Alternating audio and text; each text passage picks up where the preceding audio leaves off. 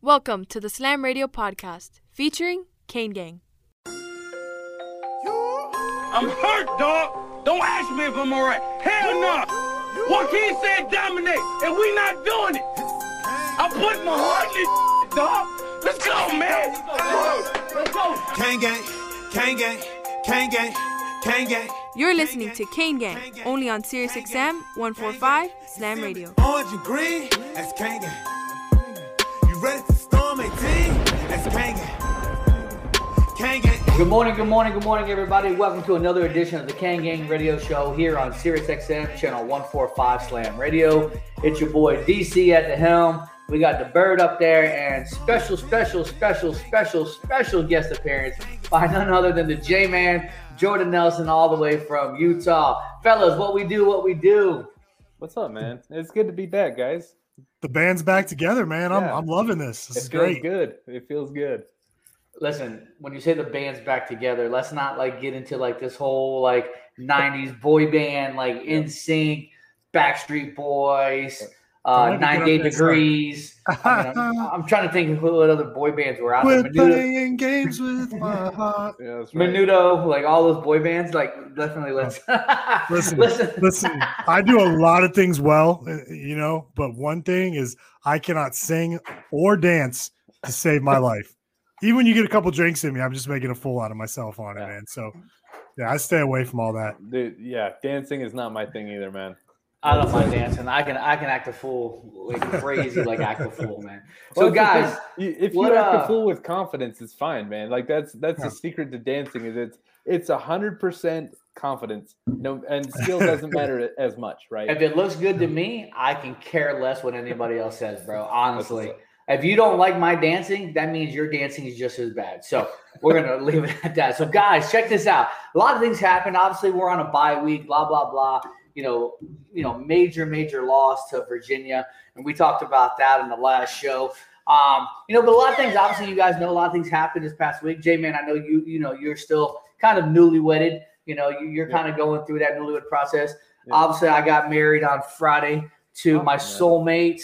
Um, you know, now she literally has to change her name to to match my name. So when people say Co, now she might have to turn around because she's not sure if they're talking about me or they're talking about her. Who knows? She might just keep her last name as Torres anyway. But anyway, we'll uh, we'll see how she decides to to handle that. All I know is on the marriage license it does say Co, so she better represent you know and hold it down. You know the three letters. So, So I have a question for you, man. You know, you Yes, sir. Maria have been together for years now. yeah. Um, any difference? Any difference right off the bat, or is it just business as usual so far? You, you know, it's funny that you asked that. Um, I, I've already like I notice a difference and, and I feel a difference. Yeah. Um, like I call her my wife, you know, and like Yeah. not like, and I, I know, you know, joking around, I would be like, you know, hey, wifey, or you know, just Yeah. from time to time. But like now, it's you know, it's it's wife, and Yep. It's um, official. it, it- it's official, and Yeah. it just seems like for me, I'm glad that it's finally done. Obviously, we didn't have, you know, that big big wedding that we were kind of anticipating. Um, you know, COVID kind of ruined a lot of people's, you know, weddings and you know just different things that that Yeah. happened through 2020 and even in 2021. Um, but it, it was it was it was kind of neat how it how it played out. Like prior to probably the last week of September, we were just talking and we're like, you know, let's just do it. You want to go to the, you, want, you know, we want to go to the courthouse. You want to do whatever. And she's like, yeah. So she's like, when? I'm like, I don't know. Let's just do it like next Friday because obviously Miami played on Thursday, so Friday was a good day, and Yeah. courthouse isn't open on Saturdays, and so. So then I started doing some research like the previous Friday, and I noticed that there was like a three day wait period. So I'm like, oh my gosh. So I get home like Friday around three o'clock and I'm filling out the application, like, you know, for so I have an appointment on Monday. You know, you can do a walk in, but you don't know what the uh what the wait time is going to be. So I made I got everything filled out. Uh, and, and the questionnaire is kind of like there's a lot of things that you have to know. Like obviously this is both our both our second marriage. So we had to know exact dates of our divorce and all kinds of other things. And so I got all that filled out. We went down there on Monday and uh there was I don't think there was anybody in front of us. You know, we had a one o'clock appointment. We got there at like twelve thirty. Uh-huh. Went right up. Lady asked us some questions. Blah blah blah. I had to raise your right hand. Do you? Do you? This? You? Blah blah blah. And I'm like, yeah, yeah, yeah, whatever. And then um, she goes, okay, you know, see you on Friday. And I'm like, okay, good. So then obviously Friday came and you know it, it was kind of again like we were up late because obviously we were at the game on on Thursday night.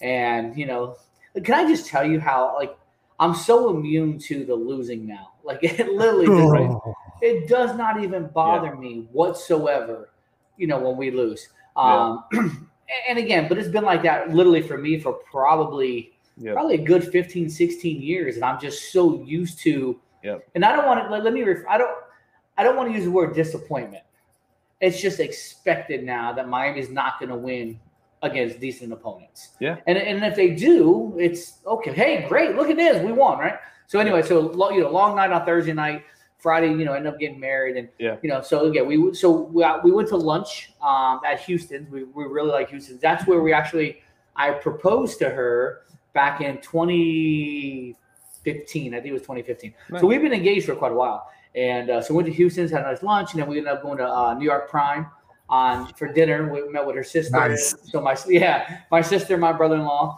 and um, had a good time. And then you know just kind of played out. Saturday we had intentions of going to Disney.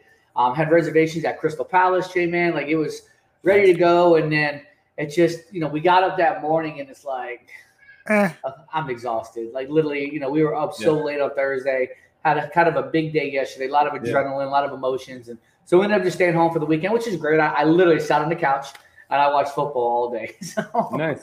That's cool, man. Well, I- so I'm- nothing, nothing's really changed, but Yeah. you know, something has changed. well, I'm So really the happy whole- for you, the whole wedding man. thing was the whole wedding thing was crazy though, right? So you know we see you know Kelly and uh, and Aaron came to the game with me on uh, on Thursday. We see them, you know, we're hanging out a little bit in the parking lot. You know, our seats are close and everything. We talk a little after the game. We come back, we record the show that night. Two in the morning. on- two in the morning, yeah, yeah, and it, that was that was probably the most brutal thirty minutes that you know. It's after driving home, I was all that, dying, gathering bro. gathering thoughts. You know, we're, Yeah. we're Dropping F, off. J-Man, dropping dropping F-bomb. F bombs on the show. Yeah, literally, when we set it in, we had to say to Frank, "We're like, hey man, uh, by the way, about the uh, about the thirty minute mark in the second part, Co drops an f bomb, so get your get your pen." I bet Frank left it in there because he was probably upset we lost too. But anyway, yeah. we do all this. I talk on Friday morning on the phone. We talk about again about the game because, of course, you know we're upset Yeah. and everything. And then I go and I'm like out doing stuff, and Kelly texts me. She's like, "Oh my god, you know, you know, Co and Maria just went and got married." And I'm like, "What?" I'm Yeah. like, I didn't, I didn't seen this guy the night before. I didn't talk. Yeah. Never, not, not like a hey, bro. You know, like I'm, I'm gonna get married tomorrow. I'm like, Yeah. bro, I had to find out on Facebook you got married. we literally so Maria really didn't want to tell a lot of people. We just Oh. we just wanted to kind of be special, you know, among ourselves. And Yeah. um, I think Dolphin Derek knew. I think I think you know he because we he sat with us um at the game on Yeah. Thursday night, and, and I think something got brought up, and I think I told him. Yeah. Um, but other than that, we really try to keep it a secret, man, and just you know just wanted to kind of. Well, Well, So good for I- good for you, bro. Because you know what, Jordan, I'll let you go in just a second. But Yeah. a wedding is about you and your Yeah. bride and Yeah, yeah. nobody else, bro. So congratulations to you guys. Yeah, J-Man, what were you gonna say? Well, well, I saw something that Co put on Twitter, and uh, you know, I had recalled something that he had said to me about a year ago, right? Because he he had told me like, you know, he was planning on getting married last fall, right? Yeah, correct. And then COVID stuff, or or maybe even earlier than last fall. But so then I saw something he said on Twitter, so I had to call him, and I was like, "Does that mean what I think it means? Like, is is this happening?"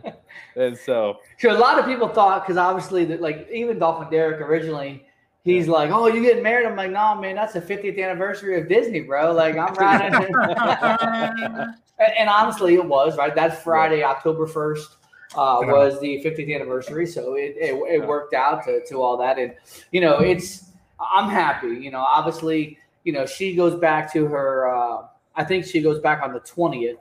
Um, she does a final fitting for her dress. We're still gonna, you know, she still has her dress. Yeah. She gets that, and then we're gonna go ahead and uh, we'll set up a, a nice photo shoot. Um, you know, and again, we'll take like wedding pictures and things like that. man. but but you know, Bird, you're right. You know, obviously, you know, we had contemplated, like I said, having a big, big wedding, and then the more and more I thought about it, it's not even an economical thing for me. It was more of I'm gonna have a wedding for just a bunch of people to come and get drunk, to eat food and, and get drunk, right? and you'll even drink. and I don't drink. So and and for me, yeah, it'd be nice to have other people there and you know maybe to help celebrate and things like that. I mean, obviously my mom passed away, so my mom couldn't have been there. Maria's mom had passed away; she she couldn't be there. My dad's out in he might be in California these days. I don't know really where he's at. Um, you know, and and you know, our kids are you know Zach's in college, and so whatever the case may be, you know, that's that's who you know maybe a, a few close friends.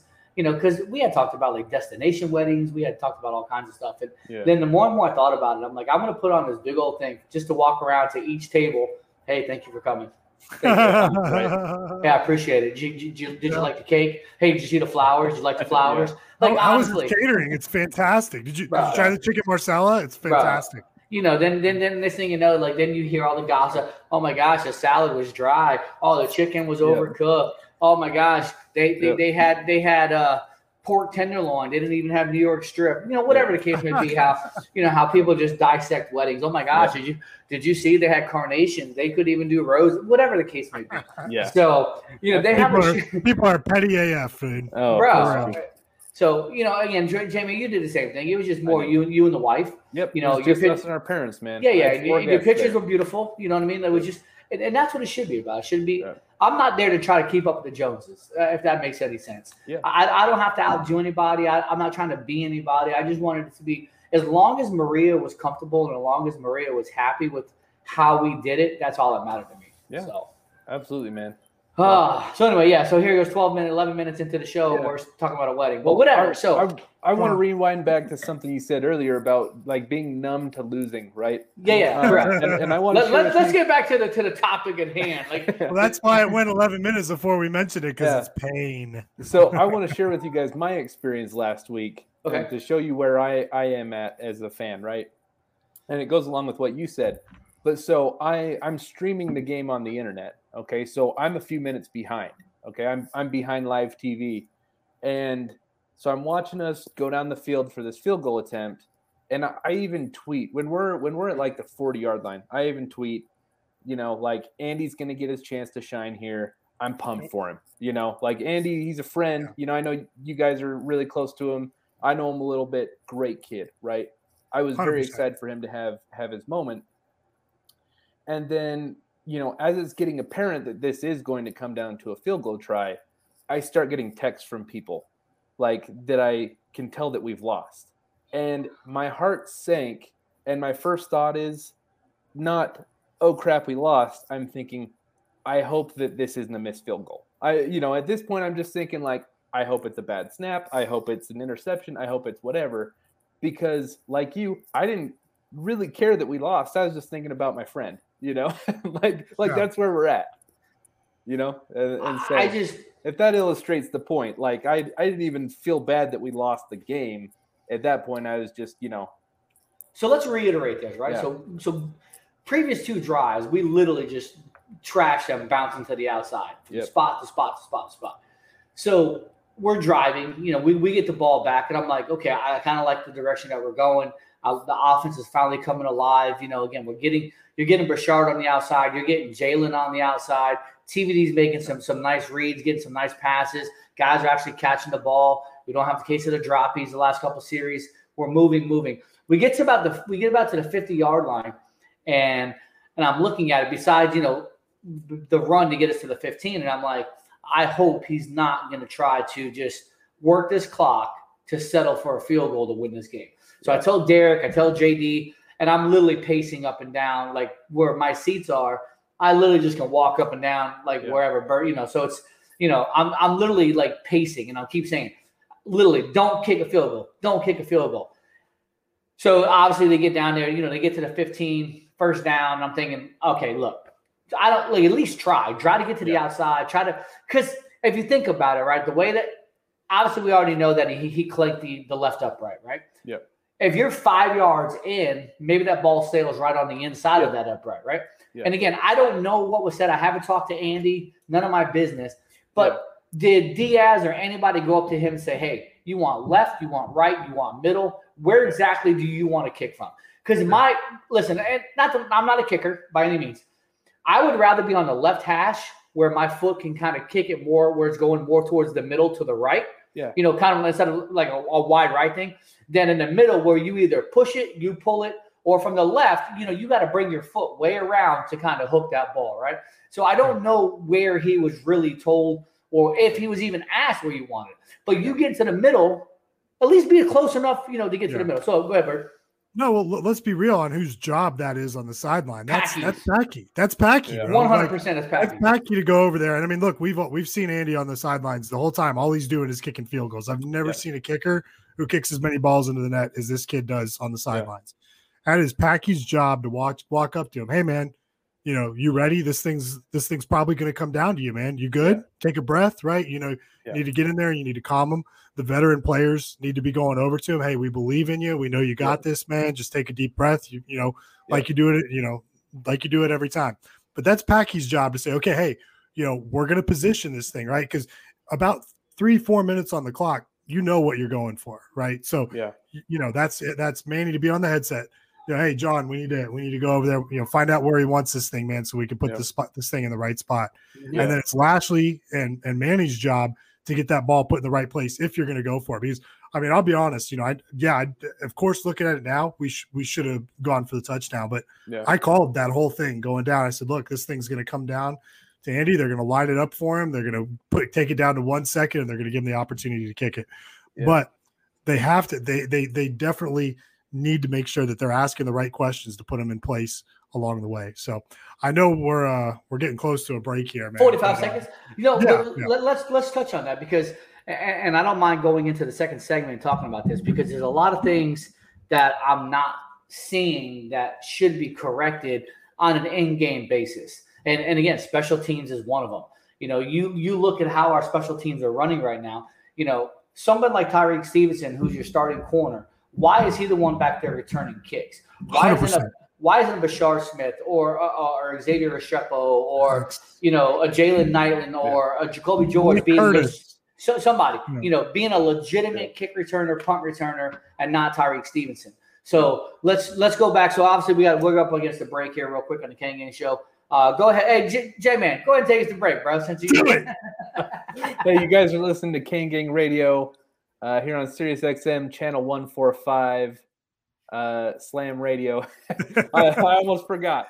We'll He's a little you guys- rusty. Don't hold it against him. We'll catch you guys back here in about three minutes. Take care. Yo, what's up?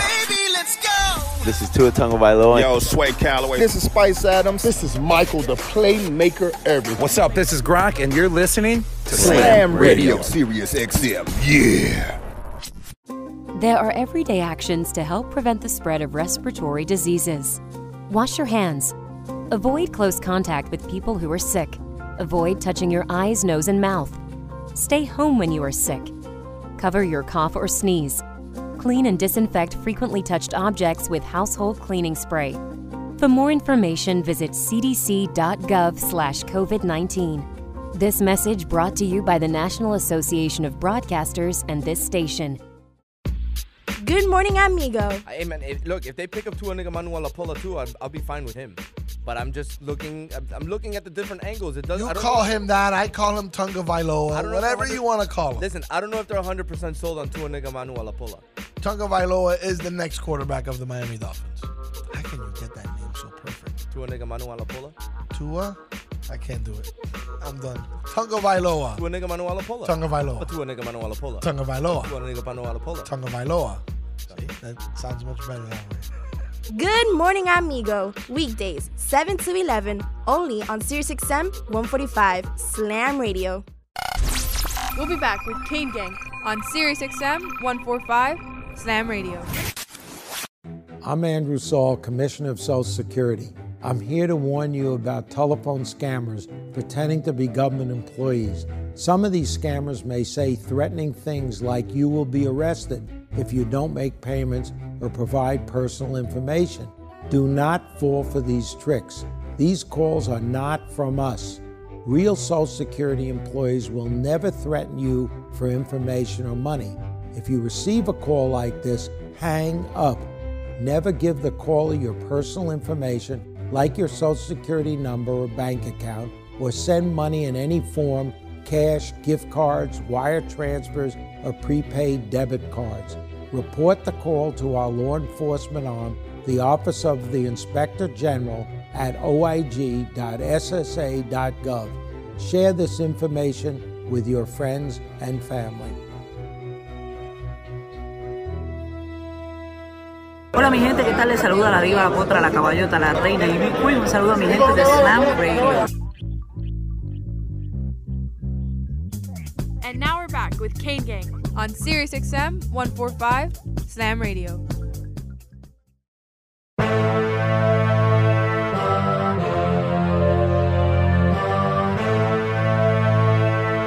All right, welcome, welcome, welcome back, everybody.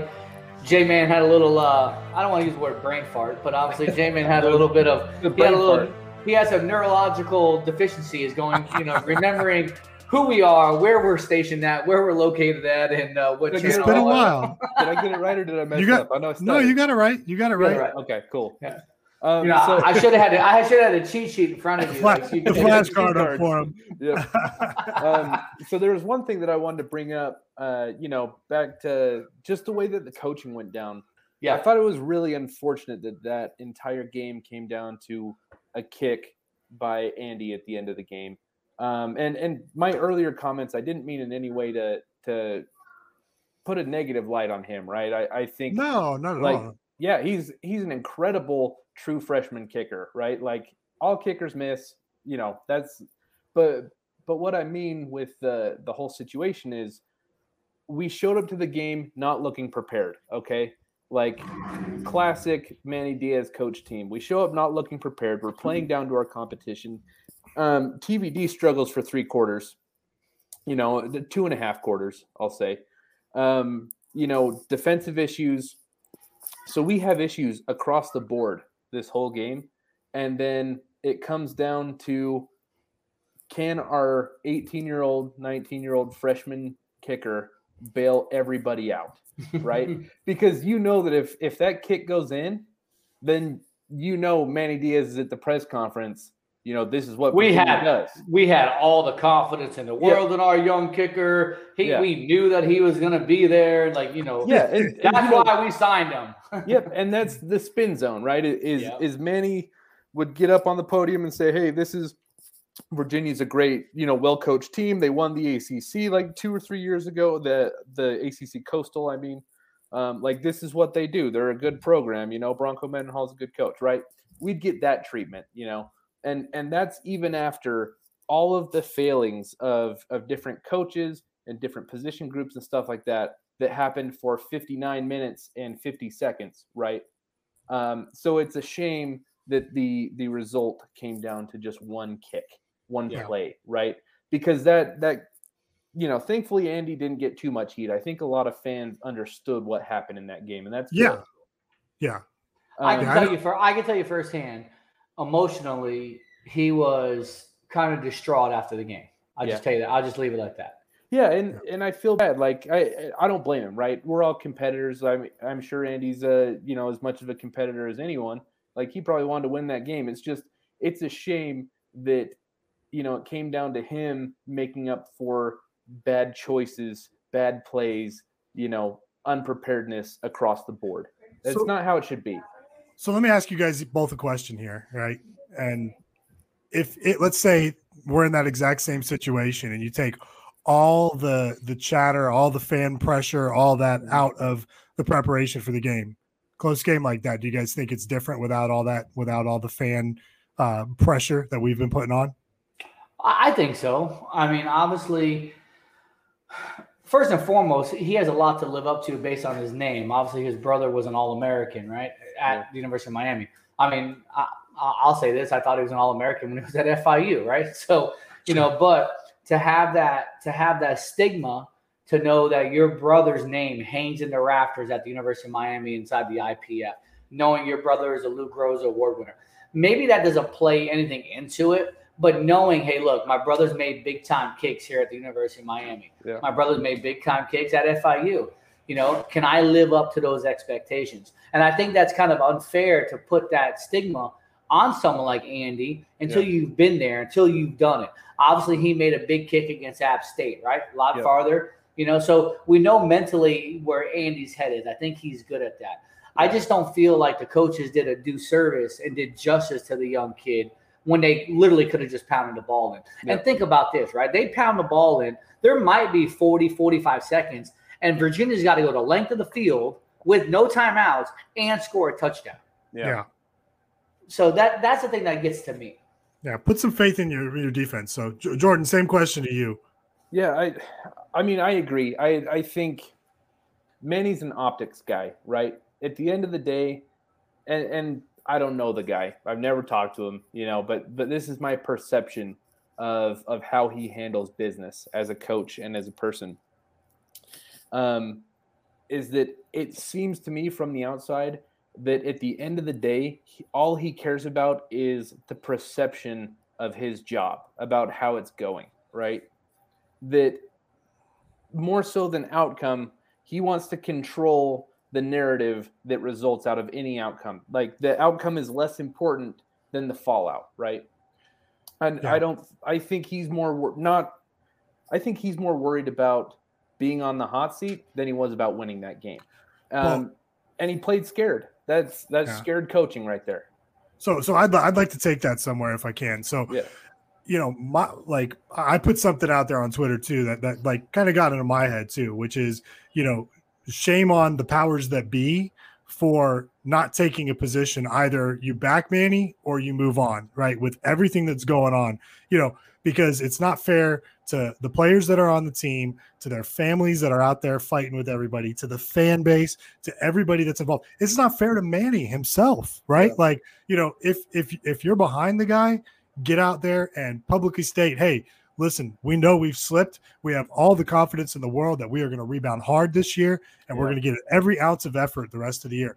But what this school has always done is they go radio silent in these situations. It was the same way after we lost to Cincinnati uh, up there the one year on a Friday night. Then we Thursday. come back or Thursday night, excuse me. I- of course, of course, he, of course, he would remember, right? But uh, then I think it was the following week or the week after that that we got slapped in our in our mouth by by Clemson, Clemson. fifty eight nothing.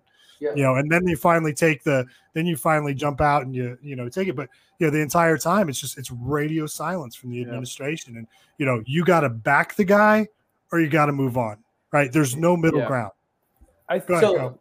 so I agree with you, and then I disagree with you. Let me tell you why I agree with you. I agree with you because the fan base wants to hear something, and, and I think that's really it's predicated on the fan base because the fan base is the one out there tweeting, posting stuff on social media, trying to make an uproar, blah blah blah. But then obviously they don't have to do anything. Obviously they can have internal conversations. Um, they can meet with the BOTs. They can meet with the staff.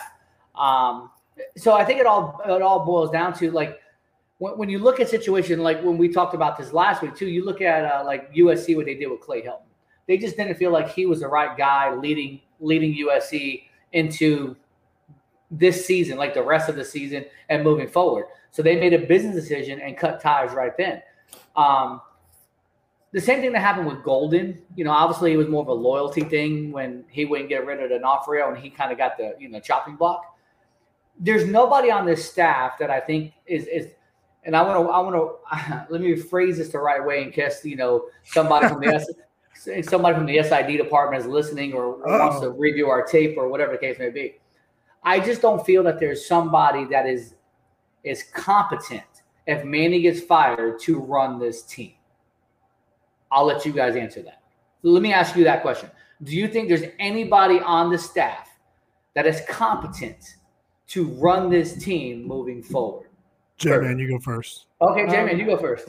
I, want mean, to think that- about this one a little bit, but go ahead. Yeah. So, So I, I could go a few different ways with this. Um, and, and let's debate those because Yeah. I have there's some names and I'll debate why. Go so ahead. the the first the first name that well two names pop up instantly, right?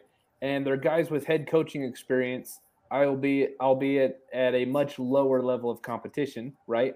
Uh, Jess Simpson is a highly lauded, you know, accomplished Georgia high school football coach with NFL coaching experience, right? Um, I think he would be the first guy that pops into my mind. And then you're not disrupting the game planning of of the offensive coordinator, uh, you know, that that type of stuff, right? Um, and he's associate head coach, I believe, correct? yes. I, I believe he is correct. And then uh, the other name is Garen Justice. Uh, you know, he he coached at what like a Division three school, was very successful as a head coach there. Um, so at least he has been a CEO before, right?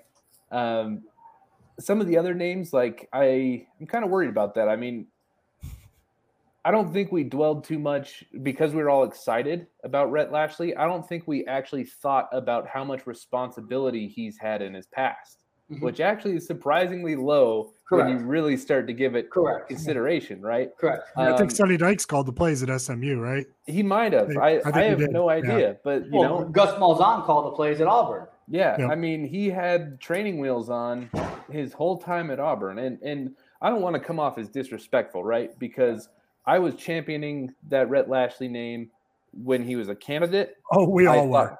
yeah, I you know I thought it was the perfect hire, right? I gave So- it an A plus ten out of ten, but you know now we have hindsight, right? Hindsight's twenty twenty. Yeah. So I, I want to go back to the, the two names that you said, and then I'll get back with Lashlee and then Bird. We're going to go to you, right? Yep. So Jess Simpson, not taking anything away. I think the guy is he, he's he's a great guy. I think he'll he'll get the best out of the people that he's coaching as far as a D line.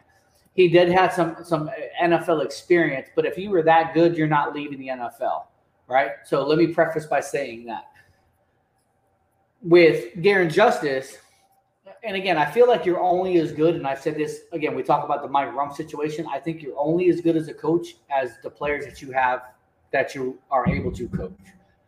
I don't know what what we've seen over the last two years with Garin Justice. It's pretty much the same thing we saw with Stacy Searels. Miami just does not have a, a good offense online.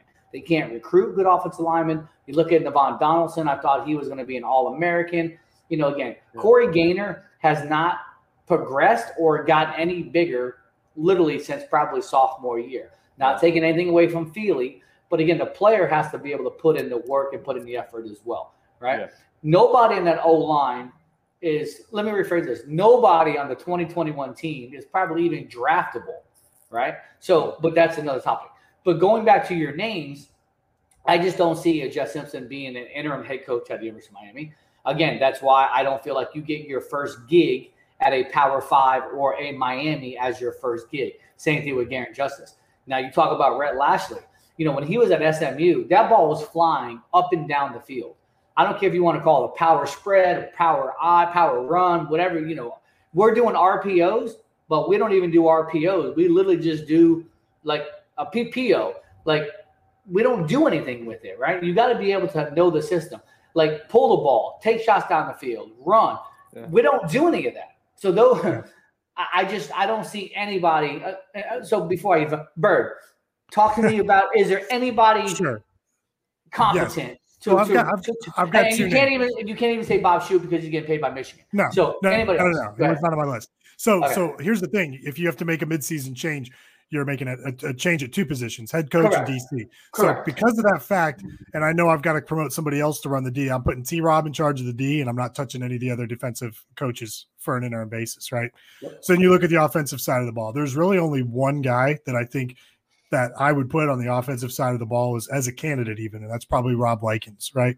And because I know if I move Likens up, uh, that means I'm going to move uh, David Cooney into the role of wide receiver coach, right? Yeah. So, but but even Likens, I, I still don't even love that move. I mean, you know, and I I think I'm going to take your name on here because you and I have talked about this, right? And I know this is kind of an, an out there play, right? But I'm giving Ed Reed the job, you know, just because, like, hey, hop in here, Ed. Um, I know that he's going to hold these guys accountable. Uh, the guy is going to know how to make decisions inside the inside the games and manage clock and um, you know and and and basically set these guys up for for success, right? So if I'm to choose somebody, it's Ed. But even at that, I'm you know I don't love that. All right, so let me go ahead and, and debate you as well. Rob Likens, absolutely not. I mean, if, if you're going to be the interim head coach, your wide receiver play is, is kind of putrid right now, right? Right. And again, you're only as good as the players that you have. I mean, you, you brought back a six year on Mike Harley. You brought back, you know, you, you got a transfer portal in Charleston Rambo who has shown flashes from time to time. You got somebody like Keyshawn Smith who don't even get the ball thrown to him when it's literally one on one all day and you don't even take opportunities to him. Like that's where I feel like you as a coach, wide receiver coach, you need to go talk to let like Rhett and be like, bro, number five is one on one all day outside on the outside corner, and you're not even taking shots over there, right? So I think there has to be some type of you know urgency as, as a coach. Now I'm going to go back to your other point. You know, you take away Manny and you you promote T Rob to defensive coordinator.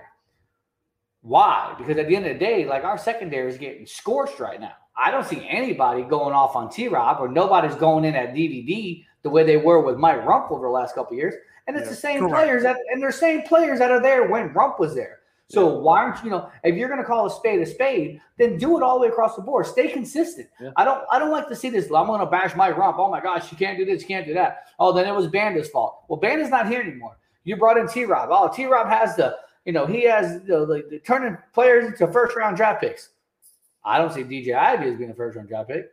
I don't see Ja'Cory Couch as being a first round draft pick. I don't see Al Blades being a first round draft pick. I don't see Tyrique Stevenson being a first round draft pick. Anybody else you want to throw out there that's going to be a first round draft pick? Absolutely not, right? So, you know, it's it's mind boggling to me that you look at you're literally have, and again, I say this with the utmost respect. You literally have a a G five at best coaching staff Yeah. at the University of Miami. A- And I say that with the utmost respect, right? Because again, you know, I think T Rob has shown that he can do things, but you got to have the players. And again, you look at the kid that he had at South Carolina um, that went to like number Horn. nine, Jaycee Horn. Horn. Yeah. Just a different type of ball player than what we have at the University of Miami. Yeah. And again, we don't know like what some of these other young guys can do. What's going on with the Marcus Clarks, Isaiah Dunson, Jalen Harrells? Like, like we got to be able to get some of the young guys onto the field to see because if they're better than the older guys, by all means, let them play. Because I watched DJ Ivy literally get burnt every single play when he's on the field. Yeah. And and and again, that's coaching. That's on T Rob. That's on DVD. If you see the same thing that the that the, the fans see, why aren't you pulling him? So anyway, we gotta go to break. And we'll get back into that. So All right. Let's let's uh, let's have J Man take us to break again. See if he's got a little. Ah, little let me get the little flashcard. J Man I'm, I'm gonna fumble it again.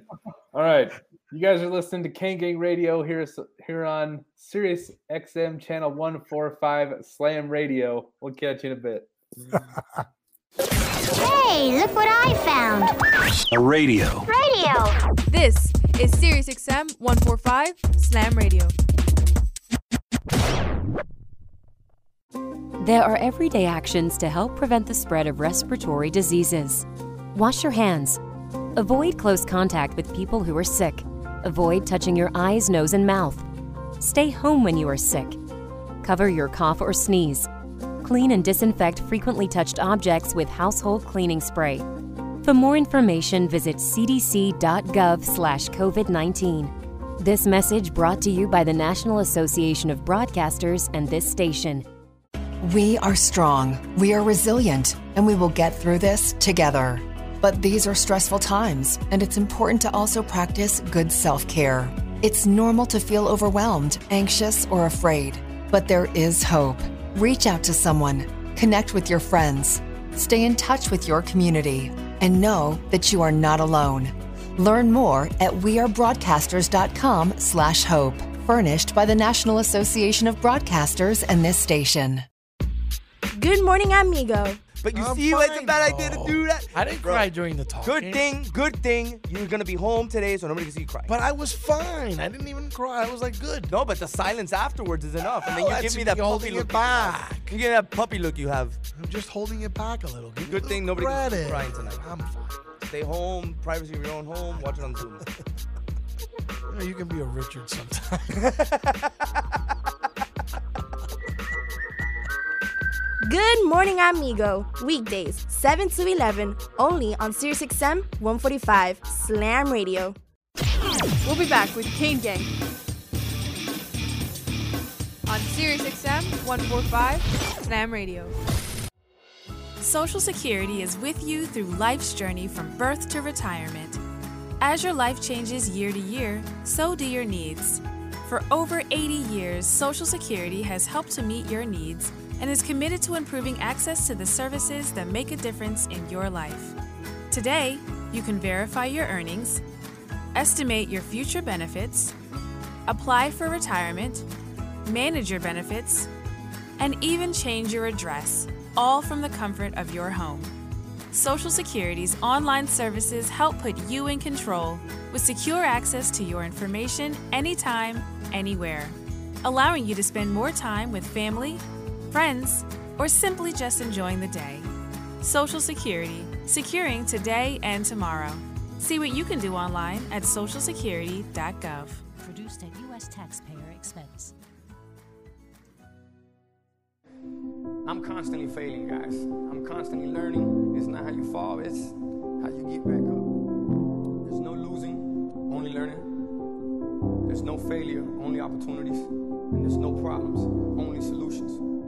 So to me, what failure is, failure is the mother of all success. But I really get motivated when people tell me it'll never happen. That, that to me is what makes me get up in the morning and go, what's next? I love people to tell me no. I love people to tell me don't, it won't, impossible. And uh, the word can't is the word can, and the word don't is the word do, and the word won't is the word one, and in the word impossible is possible.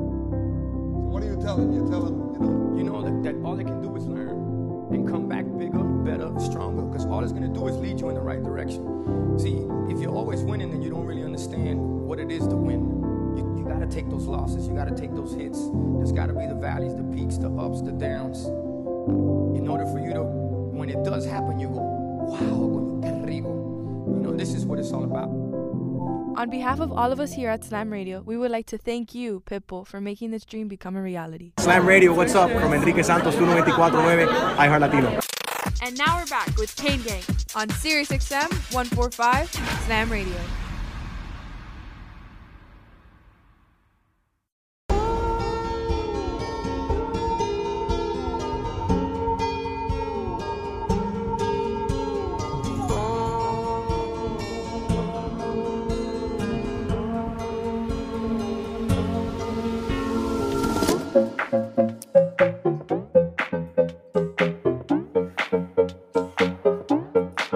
Okay, everybody. Again, it's third segment, first hour, rocking and rolling, having a good old time, just chopping it up with the fellas. J Man's probably on his like fourth Mountain Dew. Dirty Bird's probably on his 16th ketone ketone diet thing that he's doing.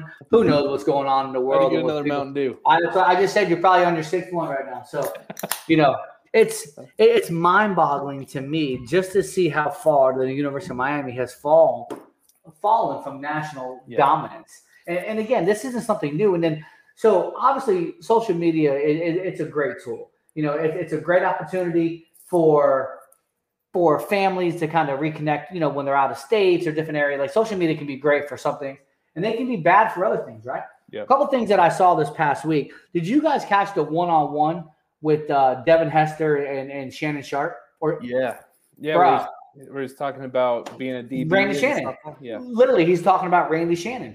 Yeah. You know, and then you see, uh, then Reggie Youngblood tweet stuff out. You know, Yeah. same situation. Like, bro, like there's so much behind the scenes at the University of Miami that people just don't talk about.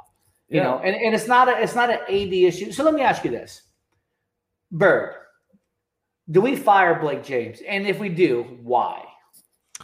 Well, here's the, here's the thing on that, right? You and it's and J Man, I, I want you I want you to counter that after Bird. here's the thing. I mean, you know, look, we are they are both in a results driven position, right? Meaning that you have to put results on the board.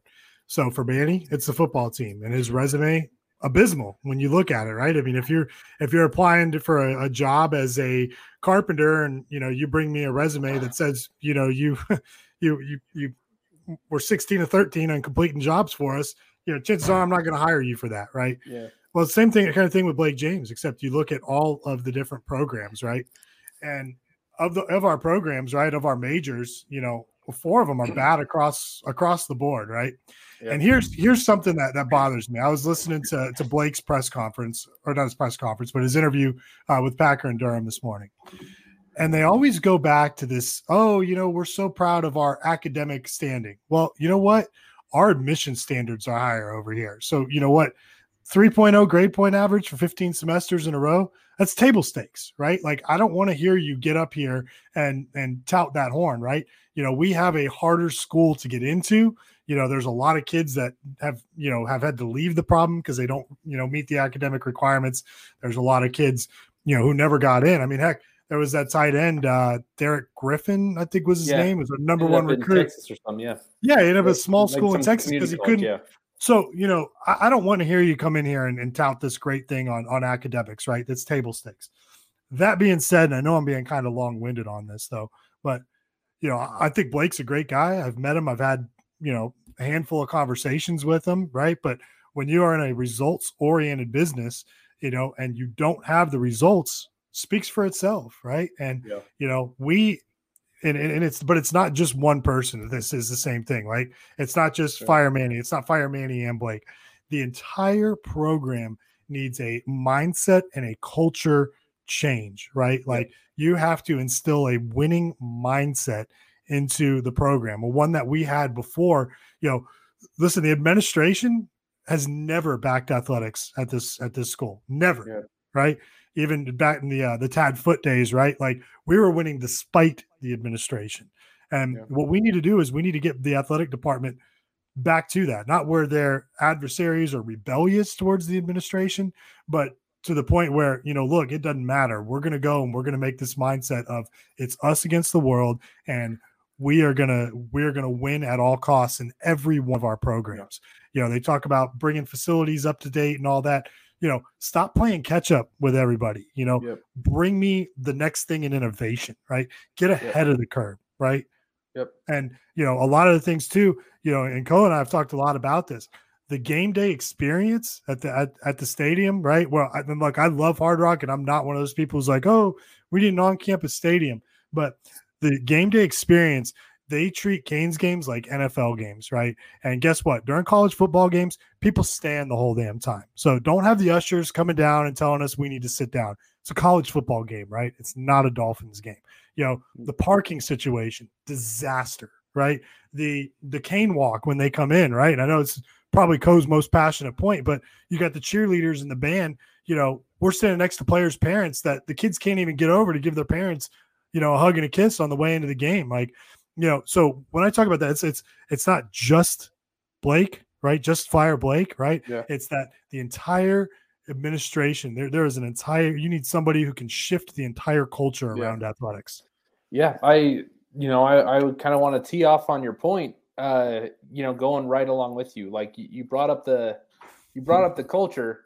There's there's a vampiric culture at the University of Miami. Like look at the players that come in, man. Like how excited were we about Bubba Bolden for his first five to eight games as a Cane? Okay. And dude, stocks are trending down on guys that are in the program for a while. Stocks go down, you know, like that's not a coincidence, especially when you're talking that is across two university presidents, at least three ADs that I can think of off the top of my head, and five head coaches.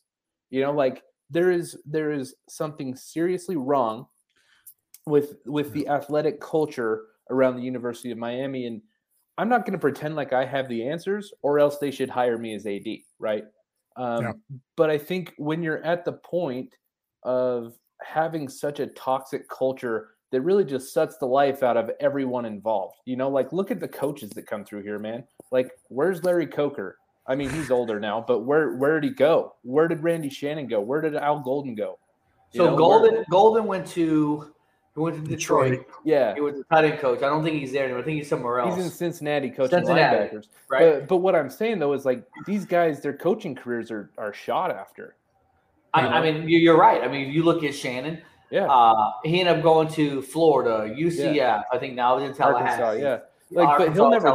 He's No. not getting a head coaching job ever again. But and that's the thing, right? You name those guys. Yeah. Like let's go back 20 years. Butch Davis went back to being a head coach. Went to the NFL, came back to college to be a head coach. Larry Coker became another head coach at the University of Texas San Antonio. Yeah. Other than that, Randy Shannon never became another head coach. Yep. Al Golden won't ever be a head coach. He's just horrible. Mark Richt, I just think at this point now he's just not going to go back into Yeah. Uh, you know, but Manny Diaz, where would he? Who would want him as a head coach? Unless you're going to maybe He's going to Bama. He's going to Bama as an, he's going to Bama as an assistant, and he's going to go take a job somewhere, and he's Well, going to you know get it all figured out. I could see him ending up as like like the defensive coordinator at Louisiana Tech Yeah, again. like, go to a G5 then- school or- yeah, and then and getting work his way another head coaching job at a G5 school in five ten years. I could see that. But Let him replace Butch at FIU. Yeah, he might. Bro, 100%. Like 100%. But he's not. He's not making a lateral move. Like this, our culture is so bad, and you know, I, I bring that up about I don't have the answers, or else they should hire me. Well, clearly, the people that we have hired also don't have the answers. Okay. Let, let me And ask you this, J man. Let me ask you this. Okay. What is the sole responsibility of an AD?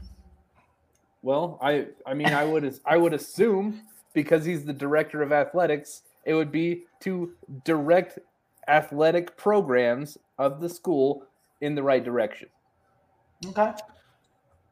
I think it's I think it's a fewfold, right? It's it's fundraising, it's um, you know, it's it's the results of the program, right? Like you know, instilling a winning culture and a you know, and a proper culture, right? You know, making sure that uh that we're set up for success and we're set up in budgets. But to me, all that goes to one thing: fundraising, the culture, all that stuff goes down to one thing, and that's winning and performance, right? You win, the money's going to be there. Like the funds are going to be there instantly if you're winning, right? Um, Nothing is a hotter ticket in the city of Miami than when the Canes are winning, right? And the, the electric atmosphere at the games, you know, but it's also when we're not winning, it's the coldest thing in town, right? Yeah. Like, Well, I mean, people. One of the things people say is they're like, we're not going to hire a big name coach. We're not going to go after Mario Cristobal. We're not going to go after Lane Kiffin or whoever. Like the name doesn't matter, right? But that profile, they say we're not going to do that because we don't have the money or it's too expensive. That's the phrase that really gets me going because the most expensive thing in the world is mediocrity. yeah, You know, I, I, Like- agree, I agree with that. yeah, the That's a most good ex- statement. the most expensive thing on the planet is being forgettable. You know, because like there's a reason why the Golden State Warriors are willing to pay 120 million dollars in luxury taxes everywhere or every year. And it's because you know what they won 3 out of 4 NBA championships. They're probably not even like they're probably not even you know blinking at that bottom line because they're like, hey, you know, we're we're making so much money that I can shed that 120 million Yeah. luxury taxes. Not even Yeah. bat an eye at it. So so think about this too, right? When when Coach Richt ended up leaving the program and stepping down, he left 20 mil on the table. and yet, what did we do with that? We went ahead and, and paid a four million dollar buyout to Temple. We pretty much wrote a check to Temple for 4 million and said, "Hey, let me take you know Manny Diaz back." Yeah. Like you could have did some due diligence. You could have spent a million dollars on you know bringing in you know legitimate candidates. You know, let me let me throw a couple names out, out to you, and, and let's talk about this because mm-hmm. Let's say Miami next week goes into Carolina and gets trounced. I don't think they're going to. I think Miami wins. I'm always going to say Miami's going to win, but I honestly think Miami wins Well, next week. Right? I hope That's you're just right, me. man. That- I got them four. I got them 14, 13.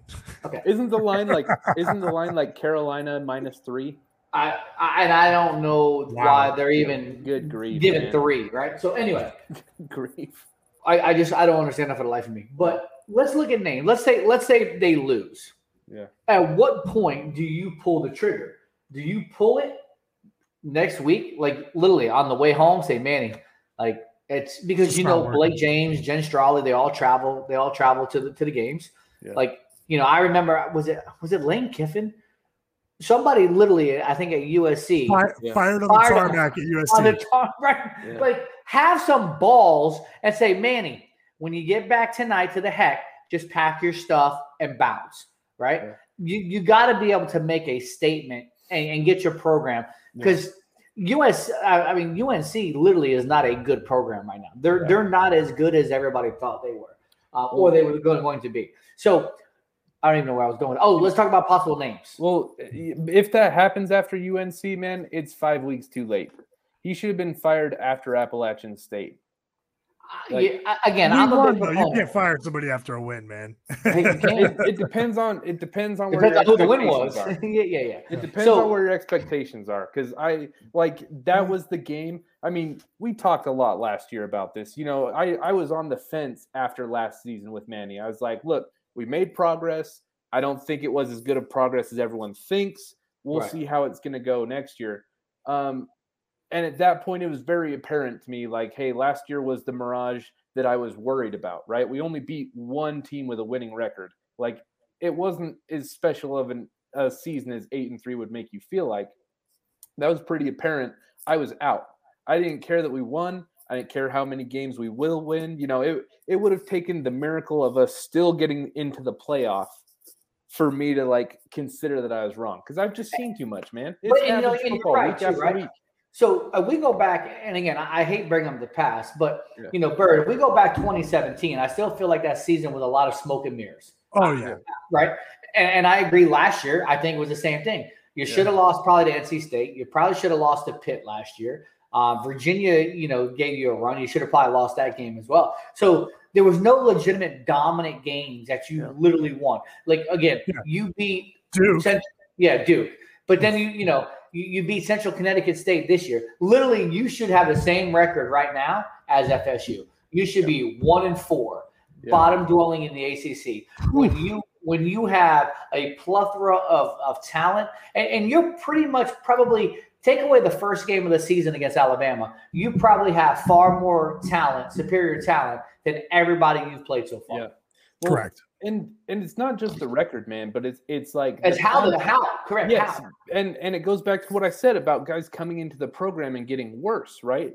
How many times in the last three years have we said, you know what, our transfer portal guys are the best guys on the team, and then Yeah. you know what, if they because they've already year- yeah because they've already had great coaching and Yeah. being coached up you know by better coaches. That's what i'm saying. You're literally coming in here and i'm not taking nothing away from g5 programs.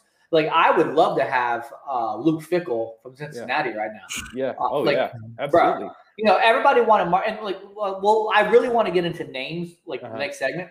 Yeah. because there's so many good names out there Yeah. but it's so nice to be able to debate going back and forth. Yeah. but j-man to your point i really feel like everybody on our team has regressed you know and again so i this year alone i've seen people like james williams cam kitchens leonard taylor romello brinson elijah arroyo you know jacoby jordan bashard smith those were extra, you know, Xavier Restrepo. So I just named you probably six, seven guys that are pretty much either true freshmen or or or redshirt freshmen based on COVID that are far better, superior players than anybody we have on our team. Yeah. There's no reason why James Williams and Cam Kitchens aren't your starting safeties. Bubba can take a seat on the bench. Gurvan Hall can sit on the bench. Again, if if if Keontae Smith probably didn't hurt his knee, we probably would see a little bit more of him playing a little bit better. But man, I just for the life of me, the younger guys are so much more superior than the older guys. Well, how is it that like Xavier or uh, not uh, Charleston Rambo? He's the best player on offense, man. And you're not even giving the ball all the time. Yeah, like how does this happen every year? The guy, the best guy on each side of the ball, is a brand new face that hasn't had all of its habits ruined or Yeah. hasn't had his morale broken. You know, like Yeah. like what's going on to completely change these guys? You know, because they are like Bubba Bolden is not the same dude that got off the plane from USC. No, I, and literally that changed. We talked about this all the time. Yeah. It changed against NC State. He got pancaked against NC State last year, and it's been downhill ever since Yeah. that game.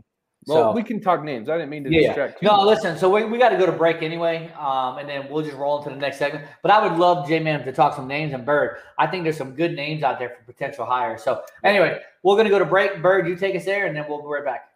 All right, you guys are listening to the Kane Gang Radio Show here on Sirius XM Slam Radio Channel 145. We'll be back with Co and the J Man in just a moment.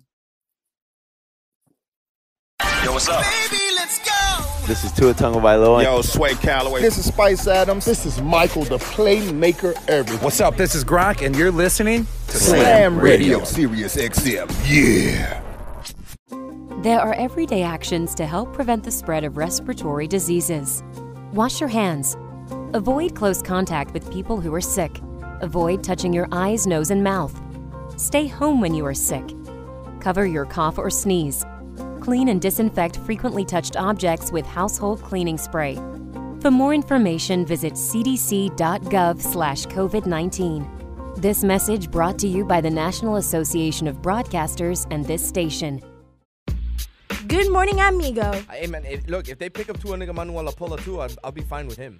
But I'm just looking. I'm, I'm looking at the different angles. It doesn't. You I don't call know- him that. I call him Tunga I Vailoa. don't know if they're Whatever you want to call him. Listen, I don't know if they're 100 percent sold on Tua Nigga Lapola. Tunga Vailoa is the next quarterback of the Miami Dolphins. How can you get that name so perfect? Tua Nigga Lapola. Tua I can't do it. I'm done. Tonga Vailoa. To a nigga Manuela Pola. Tonga Vailoa. To a nigga Manuela Pola. Tonga Vailoa. To a nigga Manuela Pola. Tonga Vailoa. See, that sounds much better that way. Good morning, amigo. Weekdays, 7 to 11, only on SiriusXM 145 Slam Radio. We'll be back with Kane Gang on SiriusXM 145 Slam Radio. I'm Andrew Saul, Commissioner of Social Security. I'm here to warn you about telephone scammers pretending to be government employees. Some of these scammers may say threatening things like you will be arrested if you don't make payments or provide personal information. Do not fall for these tricks. These calls are not from us. Real Social Security employees will never threaten you for information or money. If you receive a call like this, hang up.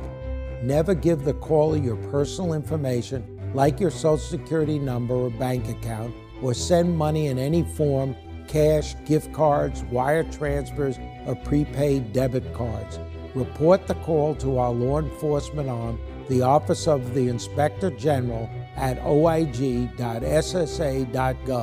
Share this information with your friends and family.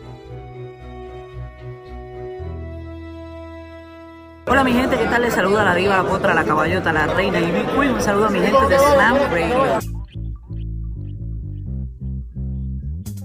And now we're back with Kane Gang on Sirius XM 145 Slam Radio.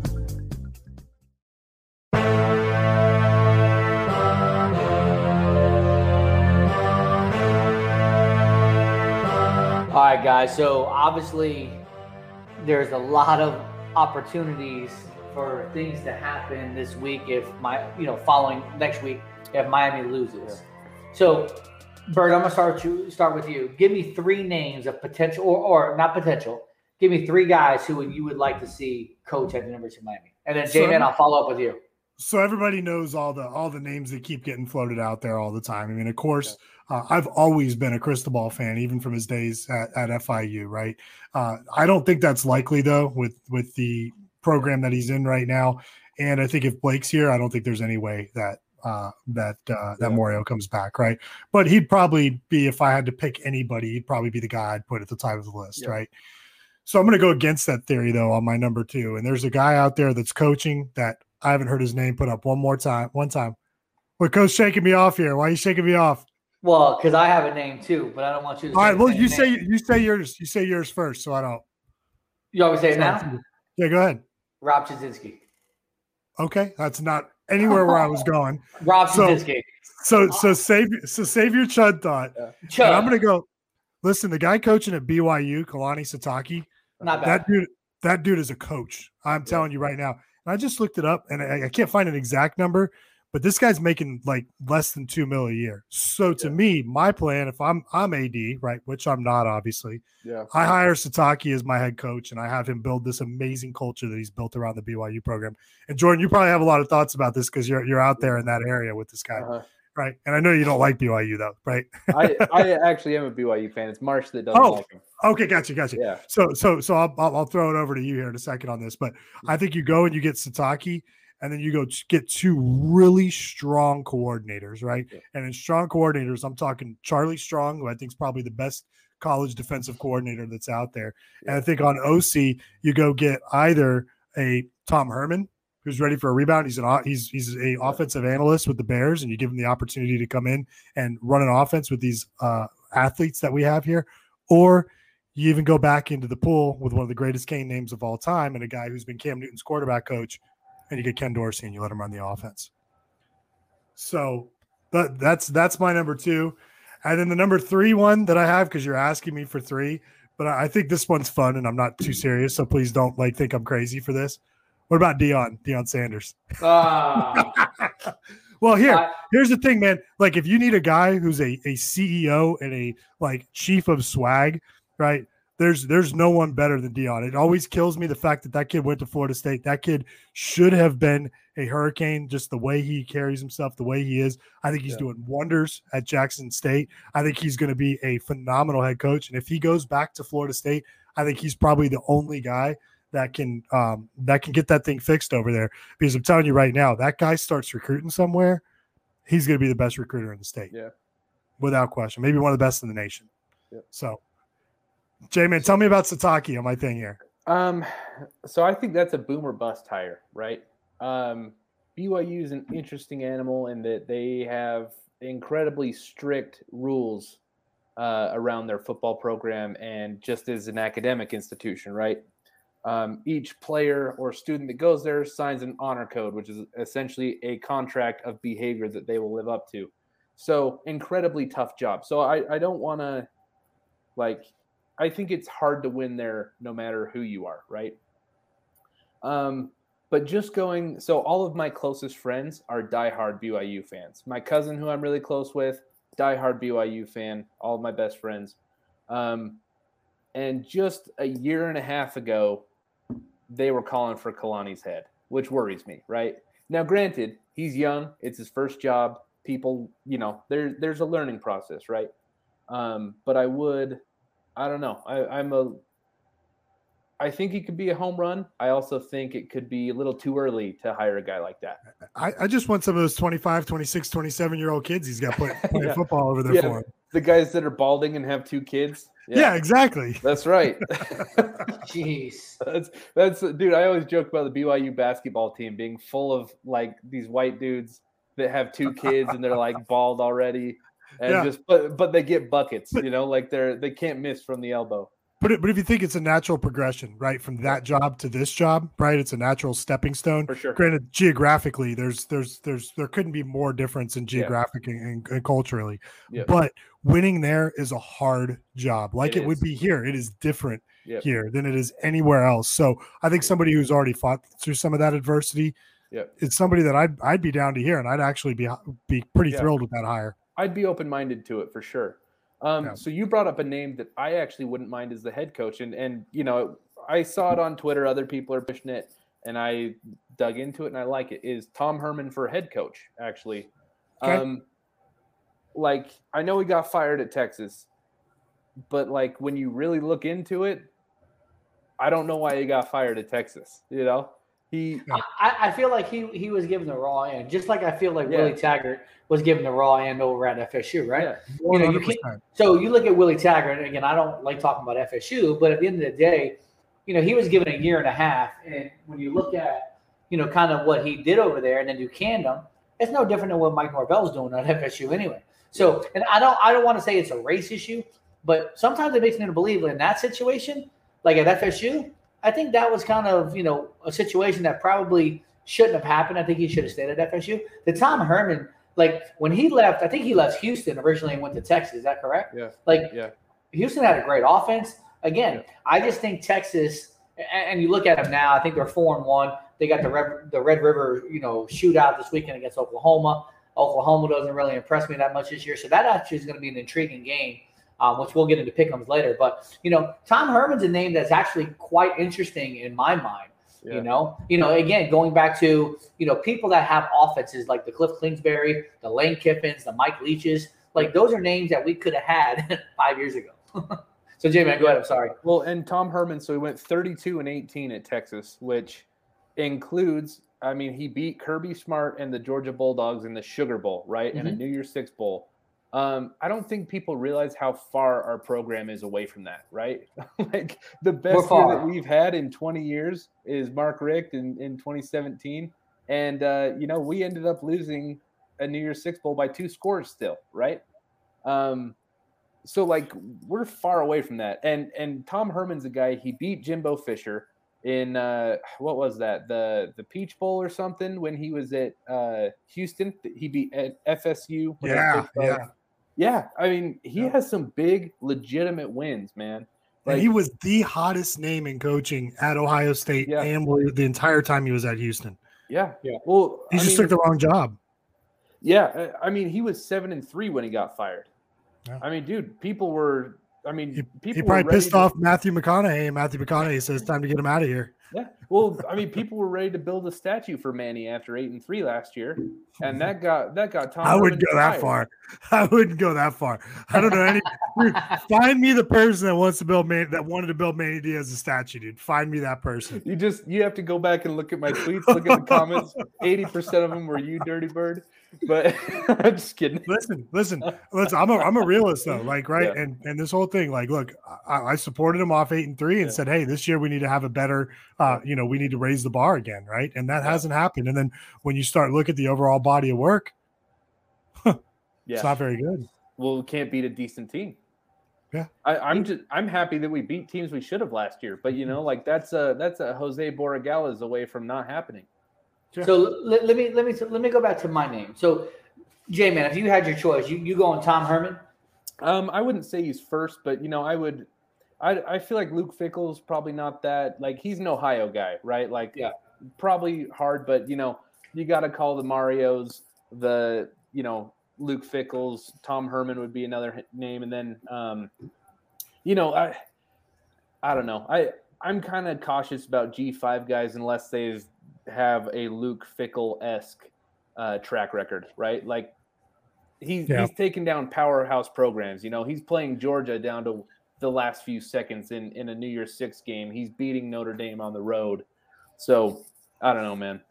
I, I No. think Fickell takes a big, uh, uh, like, uh, takes a, a good Big Ten job. Like, I think that's all he's leaving Cincy for. Yeah.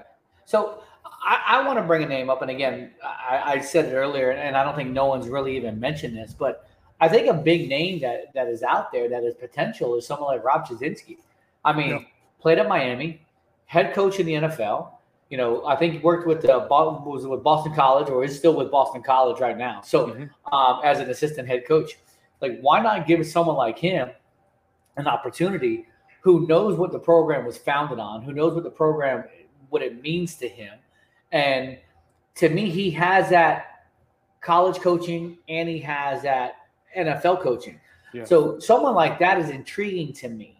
And I don't, I don't think money wise, you would have to pay that much money to get someone like that. But I guarantee you, you bring someone like Chud in, again, maybe then you grab a Dorsey as an OC or even a quarterback coach slash type, you know. And again, like look at our quarterback coach now, right? Like, Yeah. what are we doing?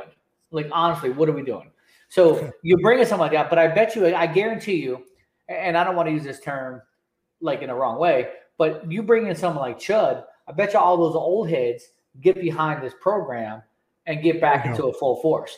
You get the Alonzos, you get the Melvins, you get the Bennie Blades, you know, you get the Brett Perrimans, you get the Tolbert Baines, you know, you start getting the Warren Sapps, you know, you start getting the guys that, you know, that he kind of played with and put that work in with.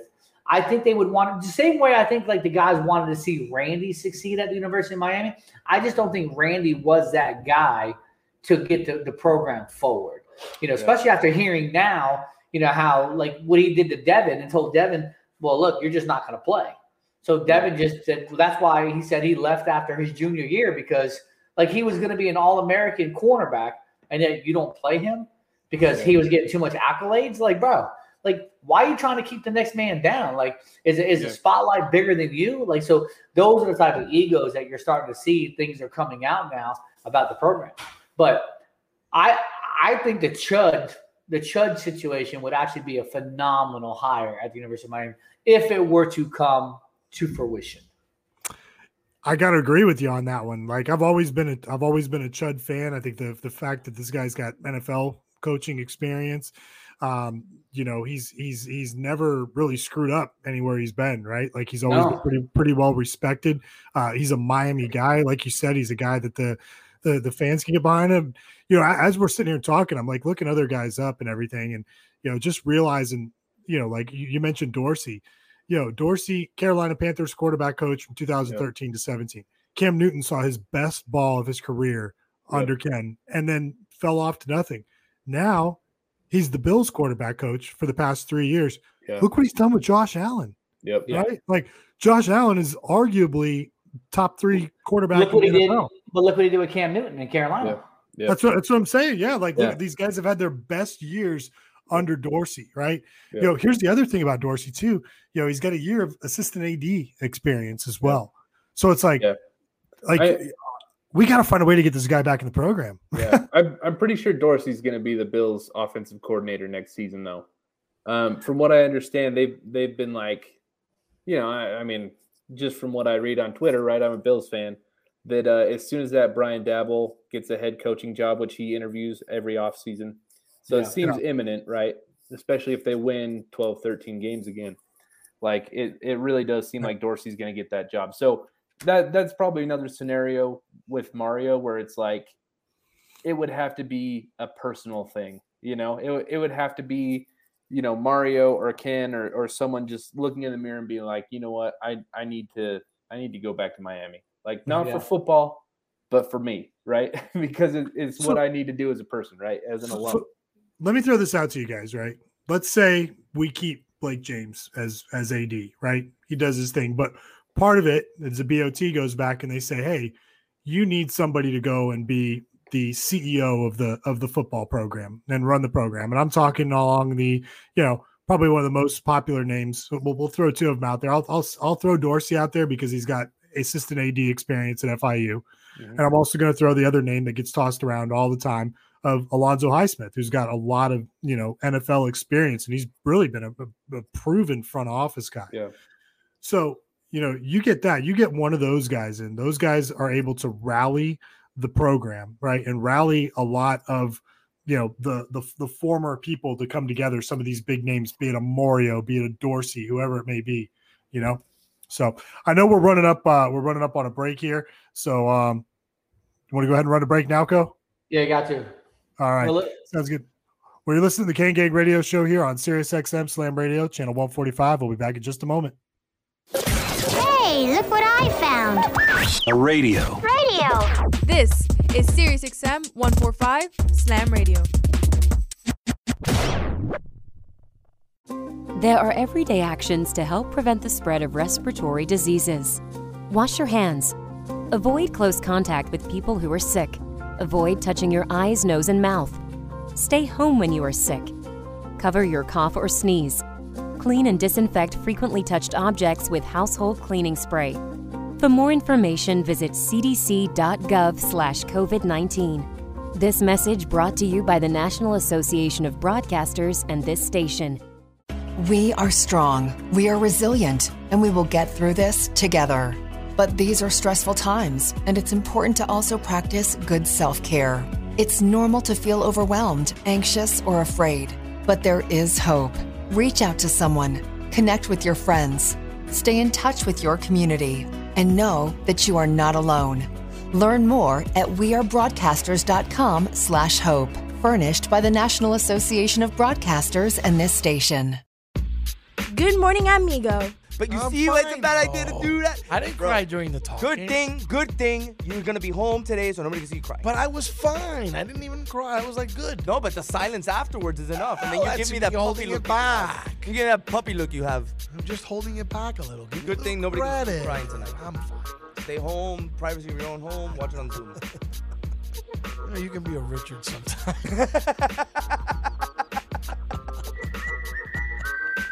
Good morning, amigo. Weekdays, 7 to 11, only on SiriusXM 145 Slam Radio. We'll be back with Kane Gang on Sirius XM 145 Slam Radio. Social Security is with you through life's journey from birth to retirement. As your life changes year to year, so do your needs. For over 80 years, Social Security has helped to meet your needs and is committed to improving access to the services that make a difference in your life. Today, you can verify your earnings, estimate your future benefits, apply for retirement, manage your benefits, and even change your address, all from the comfort of your home. Social Security's online services help put you in control with secure access to your information anytime, anywhere, allowing you to spend more time with family, friends, or simply just enjoying the day. Social Security, securing today and tomorrow. See what you can do online at socialsecurity.gov. Produced at U.S. taxpayer expense. I'm constantly failing, guys. I'm constantly learning. It's not how you fall, it's how you get back up. There's no losing, only learning. There's no failure, only opportunities. And there's no problems, only solutions. So to me, what failure is, failure is the mother of all success. But I really get motivated when people tell me it'll never happen. That, that to me is what makes me get up in the morning and go, what's next? I love people to tell me no. I love people to tell me don't, it won't, impossible. And, uh, the word can't is the word can, and the word don't is the word do, and the word won't is the word one, and in the word impossible is possible. So what are you telling? You tell they can do is learn and come back bigger, better, stronger, because all it's going to do is lead you in the right direction. See, if you're always winning, then you don't really understand what it is to win. You, you got to take those losses. You got to take those hits. There's got to be the valleys, the peaks, the ups, the downs. In order for you to, when it does happen, you go, wow, rico. You know, this is what it's all about. On behalf of all of us here at Slam Radio, we would like to thank you, Pitbull, for making this dream become a reality.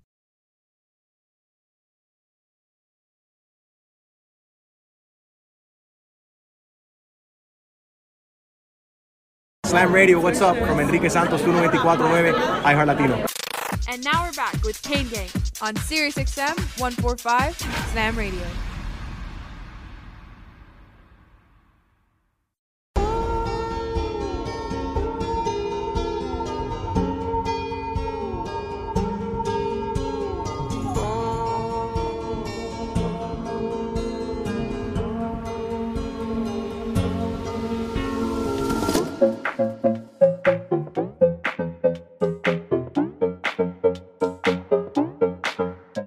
All right, Bert was getting kind of long winded over there, and I'm over there tapping the clock, like, bro, let's go. you got to remember, like, it's a 17 minute segment, or 16 and a half minutes. Let's get- rock and roll. You get you get that bird's eye view going, bro. You know he don't shut up. So keep going. I, I was I was listening to what you were saying, and No, uh, keep, keep just, going. just that, just that you know, look, I, I'd be fine with keeping Blake uh, under those circumstances, under the as- as long as he gives up the, the the football program, right, and gets somebody in here who who can run it. Because look, Blake does raise a lot of money Yeah. for athletics, and from a facilities standpoint, right, the baseball stadium seen upgrades, you know, you know. he- He worked with Soffer in the construction to get you know get the IPF set up. You know we've definitely seen facilities upgrades. Um, you know we've been we've been pretty clear as far as not getting into into trouble and stuff. So you know, look, Yeah. The the only thing that matters is winning. So as long as we correct that, the guy can stay. Like I said, been a good guy. I don't I don't Yeah. think this guy wants to lose. I mean, you know, everybody's out here talking about like the guy sabotaging the program. you know, I think he's just in a little bit over his head. But if, if he if he sabotages his program, he's just going to lose his job. right. Yeah. So that's a crazy statement, right? yeah, it is. It is. But my my problem with Blake and, and why I kind of would love to see unilateral change, and I it's not going to happen. I would, you know, I kind of want some fire and brimstone on this on this university, like starting at the top with with Julio Frenk and going all the way down to the the football staff. And the reason is why is because we're seeing a rampant lack of accountability. You know, so let's say you bring in a football CEO, like I'm still worried about account- accountability when it comes across Blake's desk. You know, like he hasn't shown accountability so far, so why will he show accountability in the future? You know, like what happens if that football CEO isn't up to par? He's not going to get canned because Blake won't can anybody unless he has to. You know, so like like the problem I, I I'm not gonna I'm not trying to pretend like I know the answer to our issues, right? But an obvious problem, I don't know if it's the only one or the biggest one, is a lack of accountability uh, at all stages of the university, and just people that are complicit with that need to go, in my opinion. Like if if you're if you're complicit in having a lack of accountability, I want you gone. I don't care who it is. So the other thing too is, and you you mentioned the key word is accountability, right? To because to, me, we all have jobs, we all have opportunities to to work and do different things, and if we're not doing our job, like we're held accountable, Yeah. right? Like if I'm not, you know, getting a house wired on time, or I'm not putting lights in the right way, You know, like that's my job, right? I can lose my job for that. Same thing with Bird. If Bird doesn't, you know, wake up at 10 o'clock and turn on his computer and start working from Easy home. now. Easy now. like, you know, like, you know, he's he's got to log in by, you know, 1002 and, you know, but you know, again, there has to be accountability all the way across the board. And I and I agree. I think it starts at the top. Like when Julio Frenk took over as president, like again, I don't know what the responsibilities of a president of a university is. I don't I don't know what they do. Same thing, I don't know what a wide receiver coach does, right? Like so mm-hmm. I I think they go hand in hand. Like if we don't know, we don't know. But you know, he came into this role taking on, you know, knowing, hey, the University of Miami, yeah, it's a it's an academic, it's a medical school, but it's also a sports school. And if you're not, you got to back the whole school 100%. You can't just do, well, I'm, I'm going to, you know, I'm going to play Jenga and I'm going to pull this piece out and, you know, I'm going to ride with this one. And, you know, maybe I'll grab another stick and pull this one out. Like, you got to be able to back the whole institution. And if you don't do that, then you're not the right guy for the job. And if you got guys that are underneath you because your ADs, your coaches, they pretty much all work for the president, right? I mean, you would think, like, just like having a CEO, everybody underneath that CAO, they're accountable. So wh- why is this any different? Why isn't Blake James? Why isn't Jen Strawley? Why isn't you know Craig Anderson? Why isn't Cam Gorby, Carter Tool, You know Sam, whoever else is working at the school. I'm just naming different positions in different areas of the school. You know the swimming coach. Why aren't these people held accountable? Yeah, I don't know, hundred man. percent, man. Yo, I do want to. I do want to pull another thing up, and it's something we talked a little bit about. But J- Jay, I want to ask you a question. want to pull your, you wanna pull your pants Wah, wah, wah, wah. You've been trying to throw these little zings out in the past few episodes, man. I'll give that you one. just a- said I want to pull something up. So I want to pull something up. I want to pull a point up and talk about it. Okay. J-Man, J-Man. when, when you heard that, hey, I want Oh, to pull here we something up. What, what were you thinking? I'm just glad he didn't say I want to pull something out. Yeah. See? Listen, this is second show in a row. Coach started making dirty jokes, man. So I can't wait till the students. I at was gonna say, hey, we're are live editing on- us up. We're we're on YouTube right now, Bert. I don't know if you can do You're, that. you're gonna get a text tomorrow morning from Frankie when this thing goes live, man. I'm, I'm going to get to Donald Trump. You're fired. All right. so back to my point before Co took us into took his way off our course here. I do. So, J Man, you know, Manny's defensive coordinator right now, right? In addition to head coach. Uh, you got guys that are out there that have done it for years. Jimbo's always called the plays as um, you know, for Texas A&M or wherever the heck he is, right? Are you okay with a head coach having play calling duties as well? Um, I don't know, man. It's that's it's a case by case thing, in my opinion. Um, you know, like I mean, Mark Richt started doing that at Georgia. Then uh, the AD pressured him to change, and he did. And there's a reason. Yeah, yeah, we learned. Hey, he runs a hell of a bubble screen, man. Let me tell you. That's right. I think he's. I think he was still calling plays from 1998 when uh, when he was here 20 years later. But you know, it it just depends, right? For for some guys it works. For some guys it doesn't. Um, I mean, Jimbo won a national title calling plays and being Yeah. a head coach. Manny has beat like one team with a with a winning record. Man, he beat teams? he beat. Duke forty eight nothing. Call, but no, actually, he wasn't calling the D then. So Yeah. he beat App State calling calling the D. He won. He won Yeah, 60 69 nothing against uh, Coastal Carolina. Calling Hey, the D what? or Co- Central Connecticut, I not would Coastal have won, Carolina. I would have won 69 to nothing against Central Connecticut, man. I know, I know. It was it was such a mismatch when you look at the size of those kids. Oh Too, yeah, man. well, I'm like, the coaching we came in, man. even Look like show up. It looked like it looked like a JV high school team, man. Like those kids out on the Oh. field, man. I Oh, felt bad for them. Yeah. Their quarterback actually, their quarterback's a Miami kid, and I think if that kid had a better supporting cast, man, I think he actually would have been a, a halfway decent player. Yeah. But um, you know, for me, man, I, I think you got to have a guy, especially here, that's that's just the head coach that's able to coach these guys, that's able to have crucial conversations off to the side. You know, who's able to to, to pull these kids over, who's able to listen to the, both the offense and the defense's plays calls going in, who's able to communicate with the coordinators. Um, you know, I, I also hate that both coordinators are on the field. Yeah. You know, like I think you got to have somebody upstairs booth. in the booth who can see it from up top.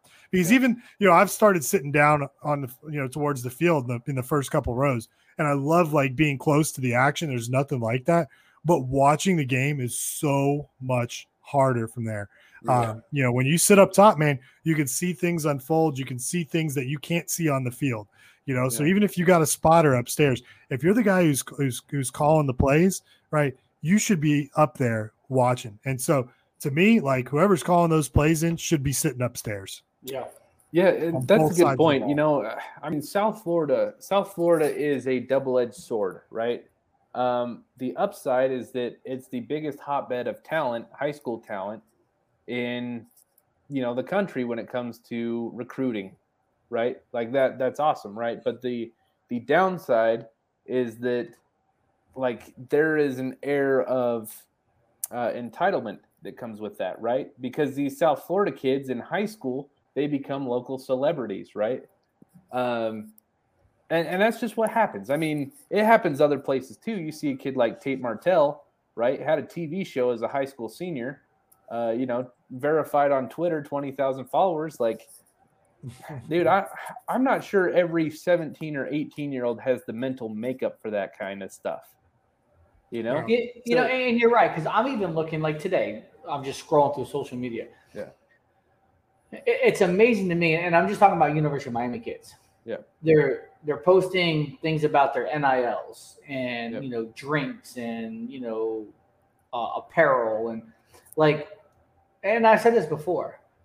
How about you post a picture of you maybe like in the in the in the study room watching film?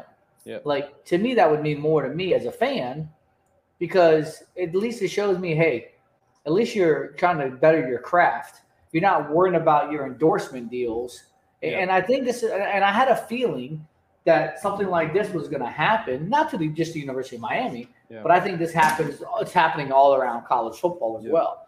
Everybody's worried about their deal, you know, status and you know the marketing opportunities. But if you're not that good, like who's giving you marketing and, and you know NIL opportunities? Yeah. Because at the end of the day, like to me, if you're gonna have somebody, and, and again, like look at someone like D'Eriq King, you know, he was making all these NIL deals.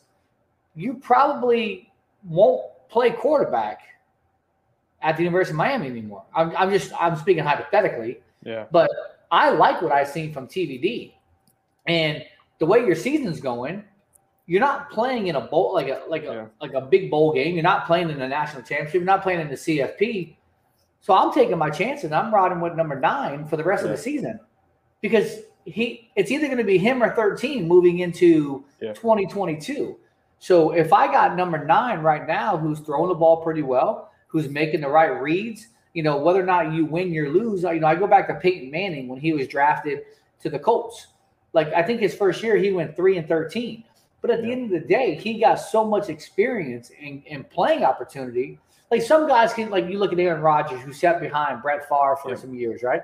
Like there's those guys. But I'm also a firm believer in learning on the job. You know, Yeah. that's why I feel like Peyton learned on the job. Now, granted, they're both going to be Hall of Famers, right? Or one's already a Hall of Famer, but Aaron Rodgers is a, a surefire first ballot Hall of Famer. So, you know, I look at TVD, who sat last year, you know, got in a couple little, you know, snaps here and there. But right now, Bird, I think he's the guy that you ride with, you know, the whole season because you're losing 15 starters going into 2022. Yep. And this is where I go back to like Maybe Bubba. more.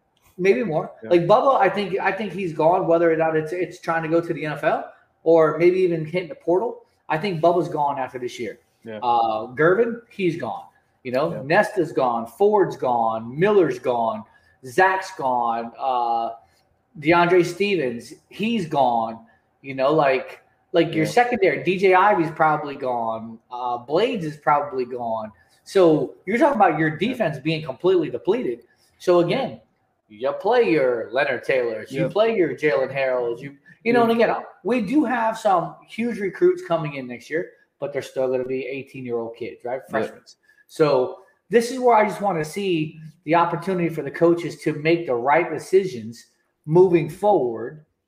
And if you want to save your season or you want to save the program, at least going into 2022, play your young guys. Go ahead, Bird. What you got? Or Jamie, what you got? Sorry. So, I mean, you just kind of pointed to the how depleted our roster will be. Dude, we we cannot we cannot go into next season with Manny Diaz as head coach. Because if we do, it'll probably be over buyout reasons, right? It'll probably be over, hey, look, you know, next year's a wasted Eight year mil. anyway. You know, it, yeah, it just we can't do that, man. Like like we have so much young talent. Credit to the staff, you know, they've recruited really well, so credit to them. Um, but why why would you want your young guys subject to a coach that is uh, a dead man walking, right? Because then, you know, then there's no vision. There's no long term vision, right? Like next year, Manny is going to know I need to save my job because I, you know, like it, he's he's up against the wall. He'll know it, right?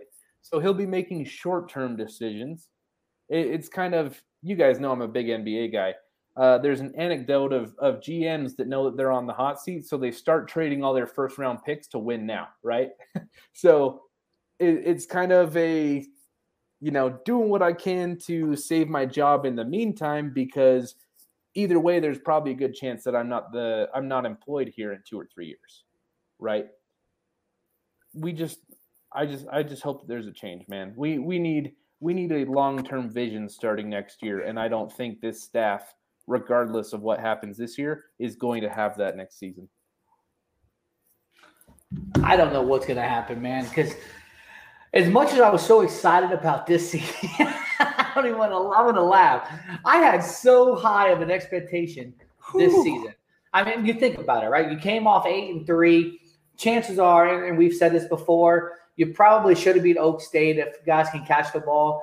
If you had, if you really played the whole season out, you know, you probably beat Georgia Tech last year. So you probably finish, you know, think about it, ten and two Yeah. right? But so you get all your guys to come back, and yet you crap the bed. Like literally, I, listen, Alabama. You take Alabama out of the equation. Like I'm just I'm throwing them. That's just a mulligan. Hey, you already own one. Alabama's just on a different level. As well as Florida played them, as well as Florida played them, it just shows you how certain teams they play up to their co- competition. Florida played Alabama super tight, but then yet put up 10 points against Kentucky, right? So you, you look at things like that, right?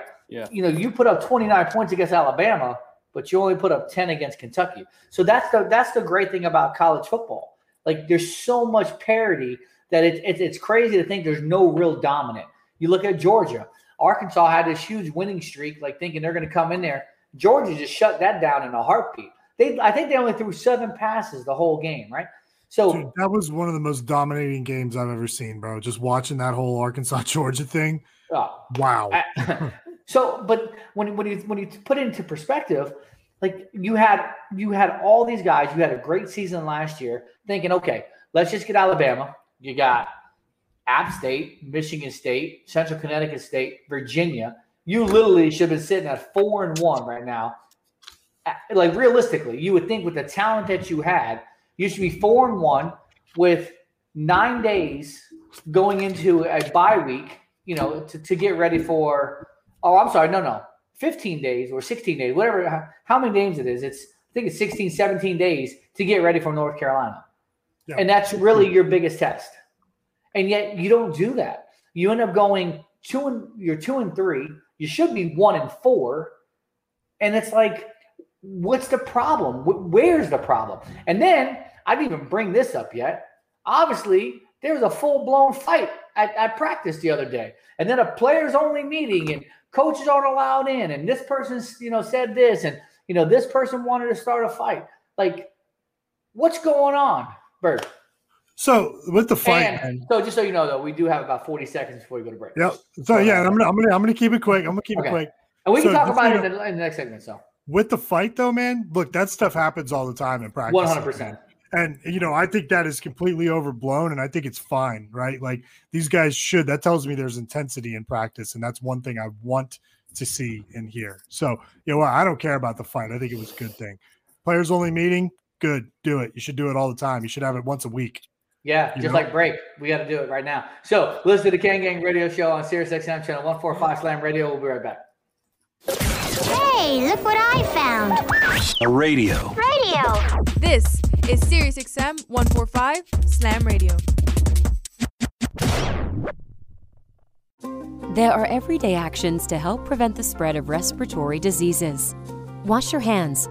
Avoid close contact with people who are sick. Avoid touching your eyes, nose, and mouth. Stay home when you are sick. Cover your cough or sneeze. Clean and disinfect frequently touched objects with household cleaning spray. For more information, visit cdc.gov slash COVID-19. This message brought to you by the National Association of Broadcasters and this station. We are strong, we are resilient, and we will get through this together. But these are stressful times, and it's important to also practice good self care. It's normal to feel overwhelmed, anxious, or afraid, but there is hope. Reach out to someone, connect with your friends, stay in touch with your community, and know that you are not alone. Learn more at wearebroadcasters.com slash hope. Furnished by the National Association of Broadcasters and this station. Good morning, amigo. But you I'm see why it's a bad idea to do oh. that? I didn't Bro, cry during the talk. Good thing, good thing you're gonna be home today, so nobody can see you cry. But I was fine. I didn't even cry. I was like good. No, but the silence afterwards is enough, and then Oh, you that's give me me that puppy look. it back. You get that puppy look you have. I'm just holding it back a little. Give me a Good little thing nobody can see you credit. crying tonight. I'm fine. Stay home, privacy of your own home. Watch it on Zoom. You, know, you can be a Richard sometime.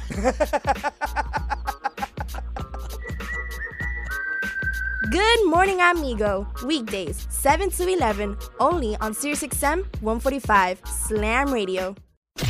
We'll be back with Kane Gang on SiriusXM 145 Slam Radio. Social Security is with you through life's journey from birth to retirement. As your life changes year to year, so do your needs. For over 80 years, Social Security has helped to meet your needs and is committed to improving access to the services that make a difference in your life. Today, you can verify your earnings, estimate your future benefits, apply for retirement, manage your benefits, and even change your address, all from the comfort of your home. Social Security's online services help put you in control with secure access to your information anytime, anywhere, allowing you to spend more time with family, friends, or simply just enjoying the day. Social Security, securing today and tomorrow. See what you can do online at socialsecurity.gov. Produced at U.S. taxpayer expense. I'm constantly failing, guys. I'm constantly learning. It's not how you fall, it's how you get back up. There's no losing, only learning. There's no failure, only opportunities. And there's no problems, only solutions. So to me, what failure is, failure is the mother of all success. But I really get motivated when people tell me it'll never happen. That, that to me is what makes me get up in the morning and go, what's next? I love people to tell me no. I love people to tell me don't, it won't, impossible. And, uh, and the word can't is the word can, and the word don't is the word do, and the word won't is the word one, and in the word impossible is possible. So what are you telling? You're telling you know, you know that, that all they can do is learn and come back bigger, better, stronger, because all it's gonna do is lead you in the right direction. See, if you're always winning, then you don't really understand what it is to win. You, you gotta take those losses, you gotta take those hits. There's gotta be the valleys, the peaks, the ups, the downs. In order for you to, when it does happen, you go, wow, rico. You know, this is what it's all about. On behalf of all of us here at Slam Radio, we would like to thank you, Pitbull, for making this dream become a reality. Slam Radio, what's up? From Enrique Santos, 1249, iHeart Latino. And now we're back with Kane Gang on Sirius XM 145 Slam Radio.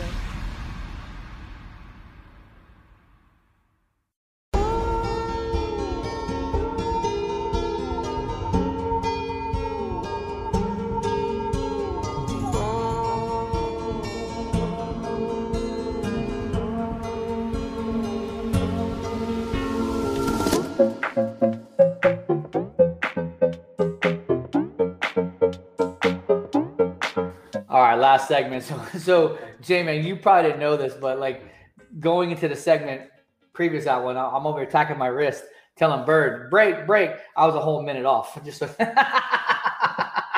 I couldn't. I couldn't count. Bird, you're on mute. Bird, you're on mute. Bird, you're on mute.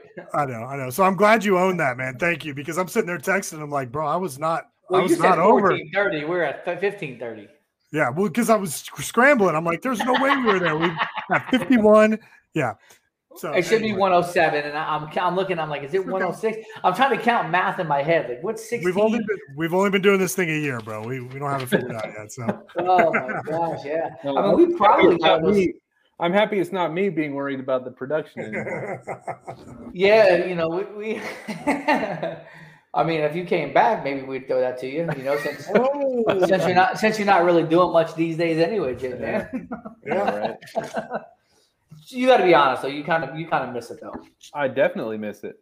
It's not even kind of. I definitely miss it. It's just I don't know, man. It's I got burned out last year, man. It was a fun year, but Yeah, but and again, you were doing multiple things though. You know, Yeah. that that's the hard part, right? You know, for sure. and, and we were talking about that kind of pre-show was, you know, you hop on a show, you get a you get a text, hey, you want to hop on this show? Hey, we got a round table. You want to do this? You want to do that? Now everybody has a show. You know, every everybody wants to have a podcast. Everybody Yeah. wants to go on Facebook Live and and do a recap show. You know, I didn't even get a chance to call in Yeah. for the Virginia game. Nobody sent me the link. You know, not that I probably would have had anything like nice to say anyway, but uh, yeah. I think I, li- I literally was gonna go live. I, I, would- I like because I was hanging out with all the players. You know what I mean? Like that would have been a fun thing to do. Yeah. If they uh, won. It's kind of weird. I'm like an old head for this, uh, you know, crowdsourced Canes media now. It's, Yeah. you know, but yeah, every, Been there. right. Everyone's got a show now. So, Everybody's got a show, and it's what, what's funny is like just everybody wants to be insiders, right? Everybody wants to have their hand in the cookie jar. Everybody wants to say, "Hey, guess what? I just got this info," you know. But at the end of the day, man, like keep your info. We, we obviously we're on a chat. I'm not sure. Um, I'm on a chat with some guys, and people were bringing up today that University of Miami doesn't even have a defensive playbook, um, and I'm like, hmm, this is something I've known for over a year now, but it's not my. just literally, like th- this is something new to people. Like we just dropped we just dropped that on air. it don't matter. I don't know. don't man. matter. Hypo- hypo- hypothetically, I think they don't have a, a playbook because you know, Yeah. just Who, hypothetically. who knows for sure? Yeah, correct. I So, had but no that's idea. yeah, bro. Like that's something that's been out on That's some different media platforms and Yeah. stuff. You know, Yeah, which is obviously, surprising. I didn't know because I'm I'm an insider. No, I'm just kidding. Yeah, I'm somewhat of an insider. Yeah, I, I'm somewhat So- of a Canes insider myself, right? So hey, can I can I spur something on you guys here? Yeah. Nope. See, I'm trying to use my words correctly so Cole doesn't make another dirty joke. Go ahead. No, so I, I got I wrote down uh, the names of uh, of 15 possible head coaches. I want you guys to give me the odds on a scale of one to 100. Okay. All right, Co, you good on this one? Yeah, go ahead. All right, let's start off easy. Odds on Mario. Zero. So it's one in a a million, one in a thousand. No, it's zero. Well, it can't be zero. It's got to be one in a trillion. No, zero. He's not coming to Miami. Zero. Okay, so Yeah, I'm a little more hopeful, man. I'm gonna say one in a hundred. I I mean, Ooh, that's good. probably have a That's good odds. I don't know. Okay, then make it make it worse than that. One in a thousand, one in ten One thousand. thousand, okay. I, I think Okay. there's a small chance. right. And but like I said, there's no good football reason for that move, right? Yeah. So it would let's- it would have to be his wife. It would have to be his extended family. It would Yeah. have to be some. Uh, Jessica's a Miami girl, his wife, man. You Yeah. could you could tell she she loved to come back to the Yeah. to the 305, man. or it would, Seven eight have to be, it would have to be something deep inside of him, you know, the the a sense of duty to his alma mater. But like Yeah. that's our best shot, man. There's right. Let's there's no let's burn reason- let's burn through these quick because there's a lot of names on here. So all right, next one, Luke Fickell, uh I don't know. One in five hundred. 500. Okay, Yeah. Um I don't know. One in a thousand. I don't think he's coming. thousand. Okay, here's another one, Urban Meyer, Zero. another zero. Dude, it sucks to say it though, but why would he come here? Like he would have his pick. Why would he come here? He'd go to USC, Notre Dame, Ohio State, probably Yeah, go to back, Florida. Well, Brian, Brian Kelly may be open. Well, give me give me an odds. Let's let's Uh, one in a million. one million, one million. Yeah. Well, that's a lot of zeros I got to put there. Okay, Matt Campbell, Hmm. One in seven fifty. Seven fifty, huh? Okay. Yeah. Um, I'll go. I'll go one in a thousand. Thousand, okay. Ed Reed. Zero. No. one in ten million. I don't know. If 10 he would, million. I don't think he wants a head coaching position, not to start off with, Well, and I not mean- at Miami, and not at Miami because I just feel like, again, if you do something wrong, just the fan base. Yeah. Yeah. No disrespect to Ed, but I'd I'd probably have to throw in the towel if that's the higher. Are you giving me a zero there? Yeah. There's- yeah, zero like, from both of you. Okay. If that happened, I'd just be like, whatever, we don't care. Joe Brady. Oh, I, I'm going to go zero on that one, just because I read an article What? about him saying that he does not like recruiting. Oof. Yeah. That would suck. One in five thousand. Yeah. So I he got said that he five was like he was like recruiting despite hating it while he was at LSU. I think that's why he only did one year. Yeah. Whew, okay. All right, Tom Herman. Hmm. See that one, I'm going to say like one in a hundred. I I think that's Wow. that's a very that's One a, in two. One and two fifty for me. Two fifty. Okay, that's good. That's really that good one odds. just on him. makes sense. That makes sense Yeah. on all levels. I, yeah, I don't disagree with that. So, Coach Chud, One in fifty. fifty. Ooh. Woo, man, those are some. I feel like there's odds a story behind this one. I'm gonna have to call you this week. Need, need some of that Uncle Co's corner over there to That's right. get in and dig into some of the inside info. That's right. Um, I'm gonna go one in five hundred. Five hundred. Okay. Yeah. All right, Deion. Zero. Zero. Negative Zero. zero. There we go. I love it. All right, Sitake. Uh, I'm gonna go. I, I don't see that. I don't even see that. Yeah. Okay. I just I don't. I don't. I don't think he'd come all the way to the East Coast. I'm gonna go like one in five thousand. Yeah. Five K. Okay. Yeah. Here's a funny one. Butch. Zero. Oh gosh. Can I add him higher than Ed Reed on list of people who I'd throw in the towel if they got hired? yes. You So I'll know, put it I, would, I would rather I'd rather have Better Duck be hired as our head coach than Butch. Is that Oh, guy man. even on Twitter? Is that guy even on Twitter anymore? Uh, he the, that account is no longer active, but yes, he's on Twitter. Has a different name? Uh, yeah, I mean he goes by his real name, and then he has another like thing that he does on the side. Oh, But yeah, I noticed. I haven't seen. I heard from him in a while. yeah, long he retired the account after uh, the yeah. Andy situation was it the Yeah. Andes? yeah, I don't even know what happened on that. yeah, yeah. Yeah. So He- yeah, it was a it was a rough one. Um, Ed Orgeron. No. oh, I hope zero, man. Like, I'm just throwing a lot of crazy names out here Yeah. too. So, Dorsey. I'm I'm just gonna say zero, man. Like I think he likes the NFL. I think. Yeah. I, I think you know his caliber of you know QB coaching and things like that. I think he's more geared towards the NFL. He doesn't want to have to deal with prima donnas at this point. That makes Yeah, sense. oh, I I would almost guarantee that he has an OC job next year, if not the Bills, somewhere else, man. Because he got an interview this offseason, right? Like Yeah. he interviewed with the Chargers to be their OC. Um, so I just there's no way that he's not an OC in the NFL next year somewhere. So here's the last name, and this is one that we didn't pick up, but this is a G5 head coach who I think is would be a tremendous addition. Billy Napier. Mm, Okay. Zero. So Zero. That's a perfect job for him. hey, he, he got the uh, he got the uh, Barry Jackson endorsement, right? As, as a Oh candidate. Lord. Never mind. Take him down to zero. Hey, I will say this. I will say this. Barry is doing us a solid, right? He's using his national platform to shame the administration in, into talking about some of these. I was. I was pretty funny how he said "Eh, I've requested multiple interviews with Blake James, and he went on Packer and Durham. Like, Yeah.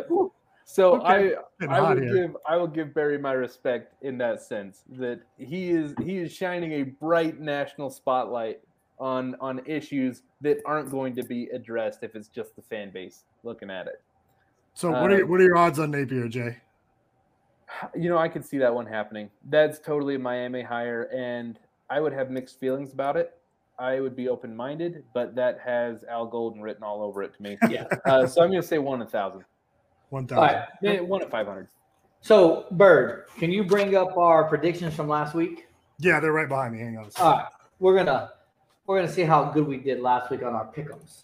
Um, I don't remember who I picked or what games I picked. I think I think I did. I beat. So the Alright. first week, I think Bird, you and I were three and three. Yep. Second week, I think I was four and two, and you were still three and three. The second week. Uh, yep. I've been three and three every week, including this week. So I, I, I think I had you one game. Okay, so who? What are the games we had this week? So we had UGA Arkansas. We both picked UGA, right? No, you and Gino pick UGA. I pick Arkansas. So that's that was a big Gene- fat L for What, me. what was the score? What was the score? The prediction. Dude, a lot to a little. Oh, the p- predictions you had 28 17 Georgia. Uh, Gino had 39 24 Georgia, and I had 17 10 Arkansas. Okay, so I'm one and zero. Okay, and you're zero and one. What, what- what else? All right, next was Notre Dame, Cincinnati. I lost that game. Yep, You so put did I. you picked Cincinnati. You you take Notre Dame. I took Notre Dame. Okay. And uh, Gino So actually picked one? Cincy, Gino actually picked Cincy in that one, so he did well there. So Gino Next game, and zero. You're zero and two, and I'm one and one. Okay. next game was Alabama Ole Miss. We all had Alabama across the board, right? A lot to a little. Three and zero, two and one, and Yep. one and two. Okay. Who's three and zero? Gino. Oh yeah, yeah, yeah, yeah. Sorry, I thought you meant you were three and zero. I'm like, hold on here, man. No, I'm two and one. I'm two and one. He knows good right. people, man. Yeah. Uh, G is good. We had a we had a good show with G last week. Um, so UF Kentucky, Gino picked We- Florida. Cohen, Yep, so he's three and one. Kentucky. That's right. Then- so I'm I'm what? So that makes me three and one. that makes me Uh, three and one. I'm three and one. Yep. I'm actually trying to and- score that game. So that game was Kentucky 20, 14-10. Florida 13. Oh yeah, 2013. Uh, you had 31 27 Kentucky. I had 24 21 Kentucky. So Okay. good stuff there. All right, cool. All right, moving through Miami UVA. We have Miami across the board. Moving on. Three and two. FIU FAU. We Uh, both we picked all- FAU, right? Yeah, we all took the A across the board. Uh, We all knew that that was going to happen. And That's shout out the to shout out to Kosi for uh, for kicking ass, man, and, and No doubt. up there. So I finished four and two. I lost I lost the Miami game and I lost the Notre Dame game. So I finished at four and two. So Coach still got a better record overall than Bird does. you just loved it. You just love to throw that out there. That's okay. So, yeah, I, I, I, since I'm in the since I'm in the hole, I'll pick the games this week. Does that work for you?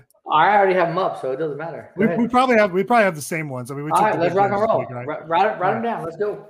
Ole Miss, Arkansas. Who you got? I'm going Ole Miss, and I'm going by 14. All right, so give me a score. I don't even know that. I just know that we're winning by 14. I'll go 30. I'll go 31, 31, 14. 31-14. Okay, that's 17, but that's all right. We'll take it. Yeah. J Man, what you got for Ole Miss, Arkansas? Um, oh man. Four minutes. Hurry up. Okay, I'm I'm going. Uh, I'm going to go Ole Miss by Ole Miss by four points. So let's go. Let's go 28-24 Ole Miss. Okay. I've got uh I got Ole Miss uh lane train 42 21. Man, that's one we didn't even do in the odds. That's all right. All right, so four all right. What odds? And and the odds that I just did for the head coach, for next head coach, we didn't put Lane's Lane on there. Yeah. I don't think I think that one's a zero for me. There's no way that kid's getting that guy's getting Arch Manning at you at, at Ole Miss. And Ole Miss is a better job than Miami right now. So Yeah, yeah, there's no way he's leaving. All right, next one, Red River rivalry. Or, excuse So- me, Red River shootout. Sorry. Shootout. No. Um, right, I'm going to lose this game, but I'm going Texas. I, I, I like Texas. I like how they're playing. I like Bijan Robinson. I don't know a score. I'm not even worried about that. I'm just going Texas. All right, let's yeah, so let's leave the scores out of them. Okay, Uh, we'll- we'll just We got three them down. minutes. I'm going Yeah. Oklahoma. I don't trust Sark. I'm going OU. I'm taking Texas here. Okay. Uh, yeah, I don't I don't trust Oklahoma. All right, next one, UGA Auburn. Oh man, I'm going Bulldogs. Yeah, UGA Yeah. for me as well. UGA across the board there. All right, LSU Kentucky. Gosh, that's a that's a tough game, man. Um, I'm gonna go LSU. I, I just don't think Kentucky's gonna rebound Yeah. after I- that Florida game. I- LSU is in desperation mode, so I'm I'm going to go with LSU. Yeah, I'm gonna go Kentucky, man. I love what I saw out of those guys, man. Dude, And you think Edo gets fired if that happens? Ooh. He very well could, man. There's a lot of money there, and Scott Woodward is is not a guy who's gonna who's gonna hesitate to pull the trigger there. So, Yeah. all right, Notre Dame and Enter Sandman, Virginia Tech. I'm taking I'm taking Notre Dame. I think they'll rebound. Okay. Uh, yeah, I, I think the the ACC is kind of poo poo this year, so I'm going to go Notre Dame. Yep. All right, cool. I'm going Notre Dame as well. All right, next one is the uh is the three versus four game, Iowa Penn State. Um, I'm gonna go State, Penn man. State. Yeah, Penn State. Yeah. I don't like going- Iowa's offense. Dude, Yeah, and, and, and the good thing about that is whoever loses doesn't matter. Cincinnati's going to slide up to probably four, maybe five if they win. So I wanted That's to crazy. see that G five keep going up and up and up. No way. G five should never be in the playoff, man. Listen, they beat Notre Dame. I'm giving them a spot right now. I I'd be happy to see Cincinnati get in as well. Um, dude, the the Big Ten always has some AP poll inflation, man. Like Iowa hasn't played anyone. They're they shouldn't be that high. So Penn State, but you know Penn State's gonna end up losing two games too, anyways. Like they're Yeah. Big I got Ten is way Iowa. overrated. I got, got Iowa. Iowa. in this game. I got Iowa. So You want to throw you want to throw you want to throw a uh, a twenty spot on that? if you want to, I mean, I don't really bet, but Oh, I mean, if you want to, it's fine. I'm not No, scared of it. I just. It's I just don't, I just don't get down like that. You know, I don't trust that Penn State quarterback, man. Sean Clifford. Yeah. I don't think that guy's We'll a good see. player. Well, listen. At the end of the day, I don't trust anybody that we got either. I'm kidding. I, I, I trust everybody that puts on that U, man. So, well, listen, Except- everybody. except Except, for who? Except for who? Except Gurvan Hall. Ah, crap. So we'll leave. We'll, we'll leave that alone. Um, I do. I, I, I like everybody that puts on that helmet. I do. So anyway, do. we're uh, we're out of time here on J Man. Appreciate you joining us. I know it was only supposed to be an hour, but you hung out for two, so we appreciate that. And uh, Barry, we'll holla. We'll, we'll, we'll holla at everybody next week. Enjoy the week off, Kane fans, and uh, we'll recap here following next week. And you listen to the Kane Gang. Appreciate it. Y'all have a good one. The views and opinions expressed on Kane Gang are entirely those of the host, guests, and callers and do not necessarily reflect the opinions of Slam Radio.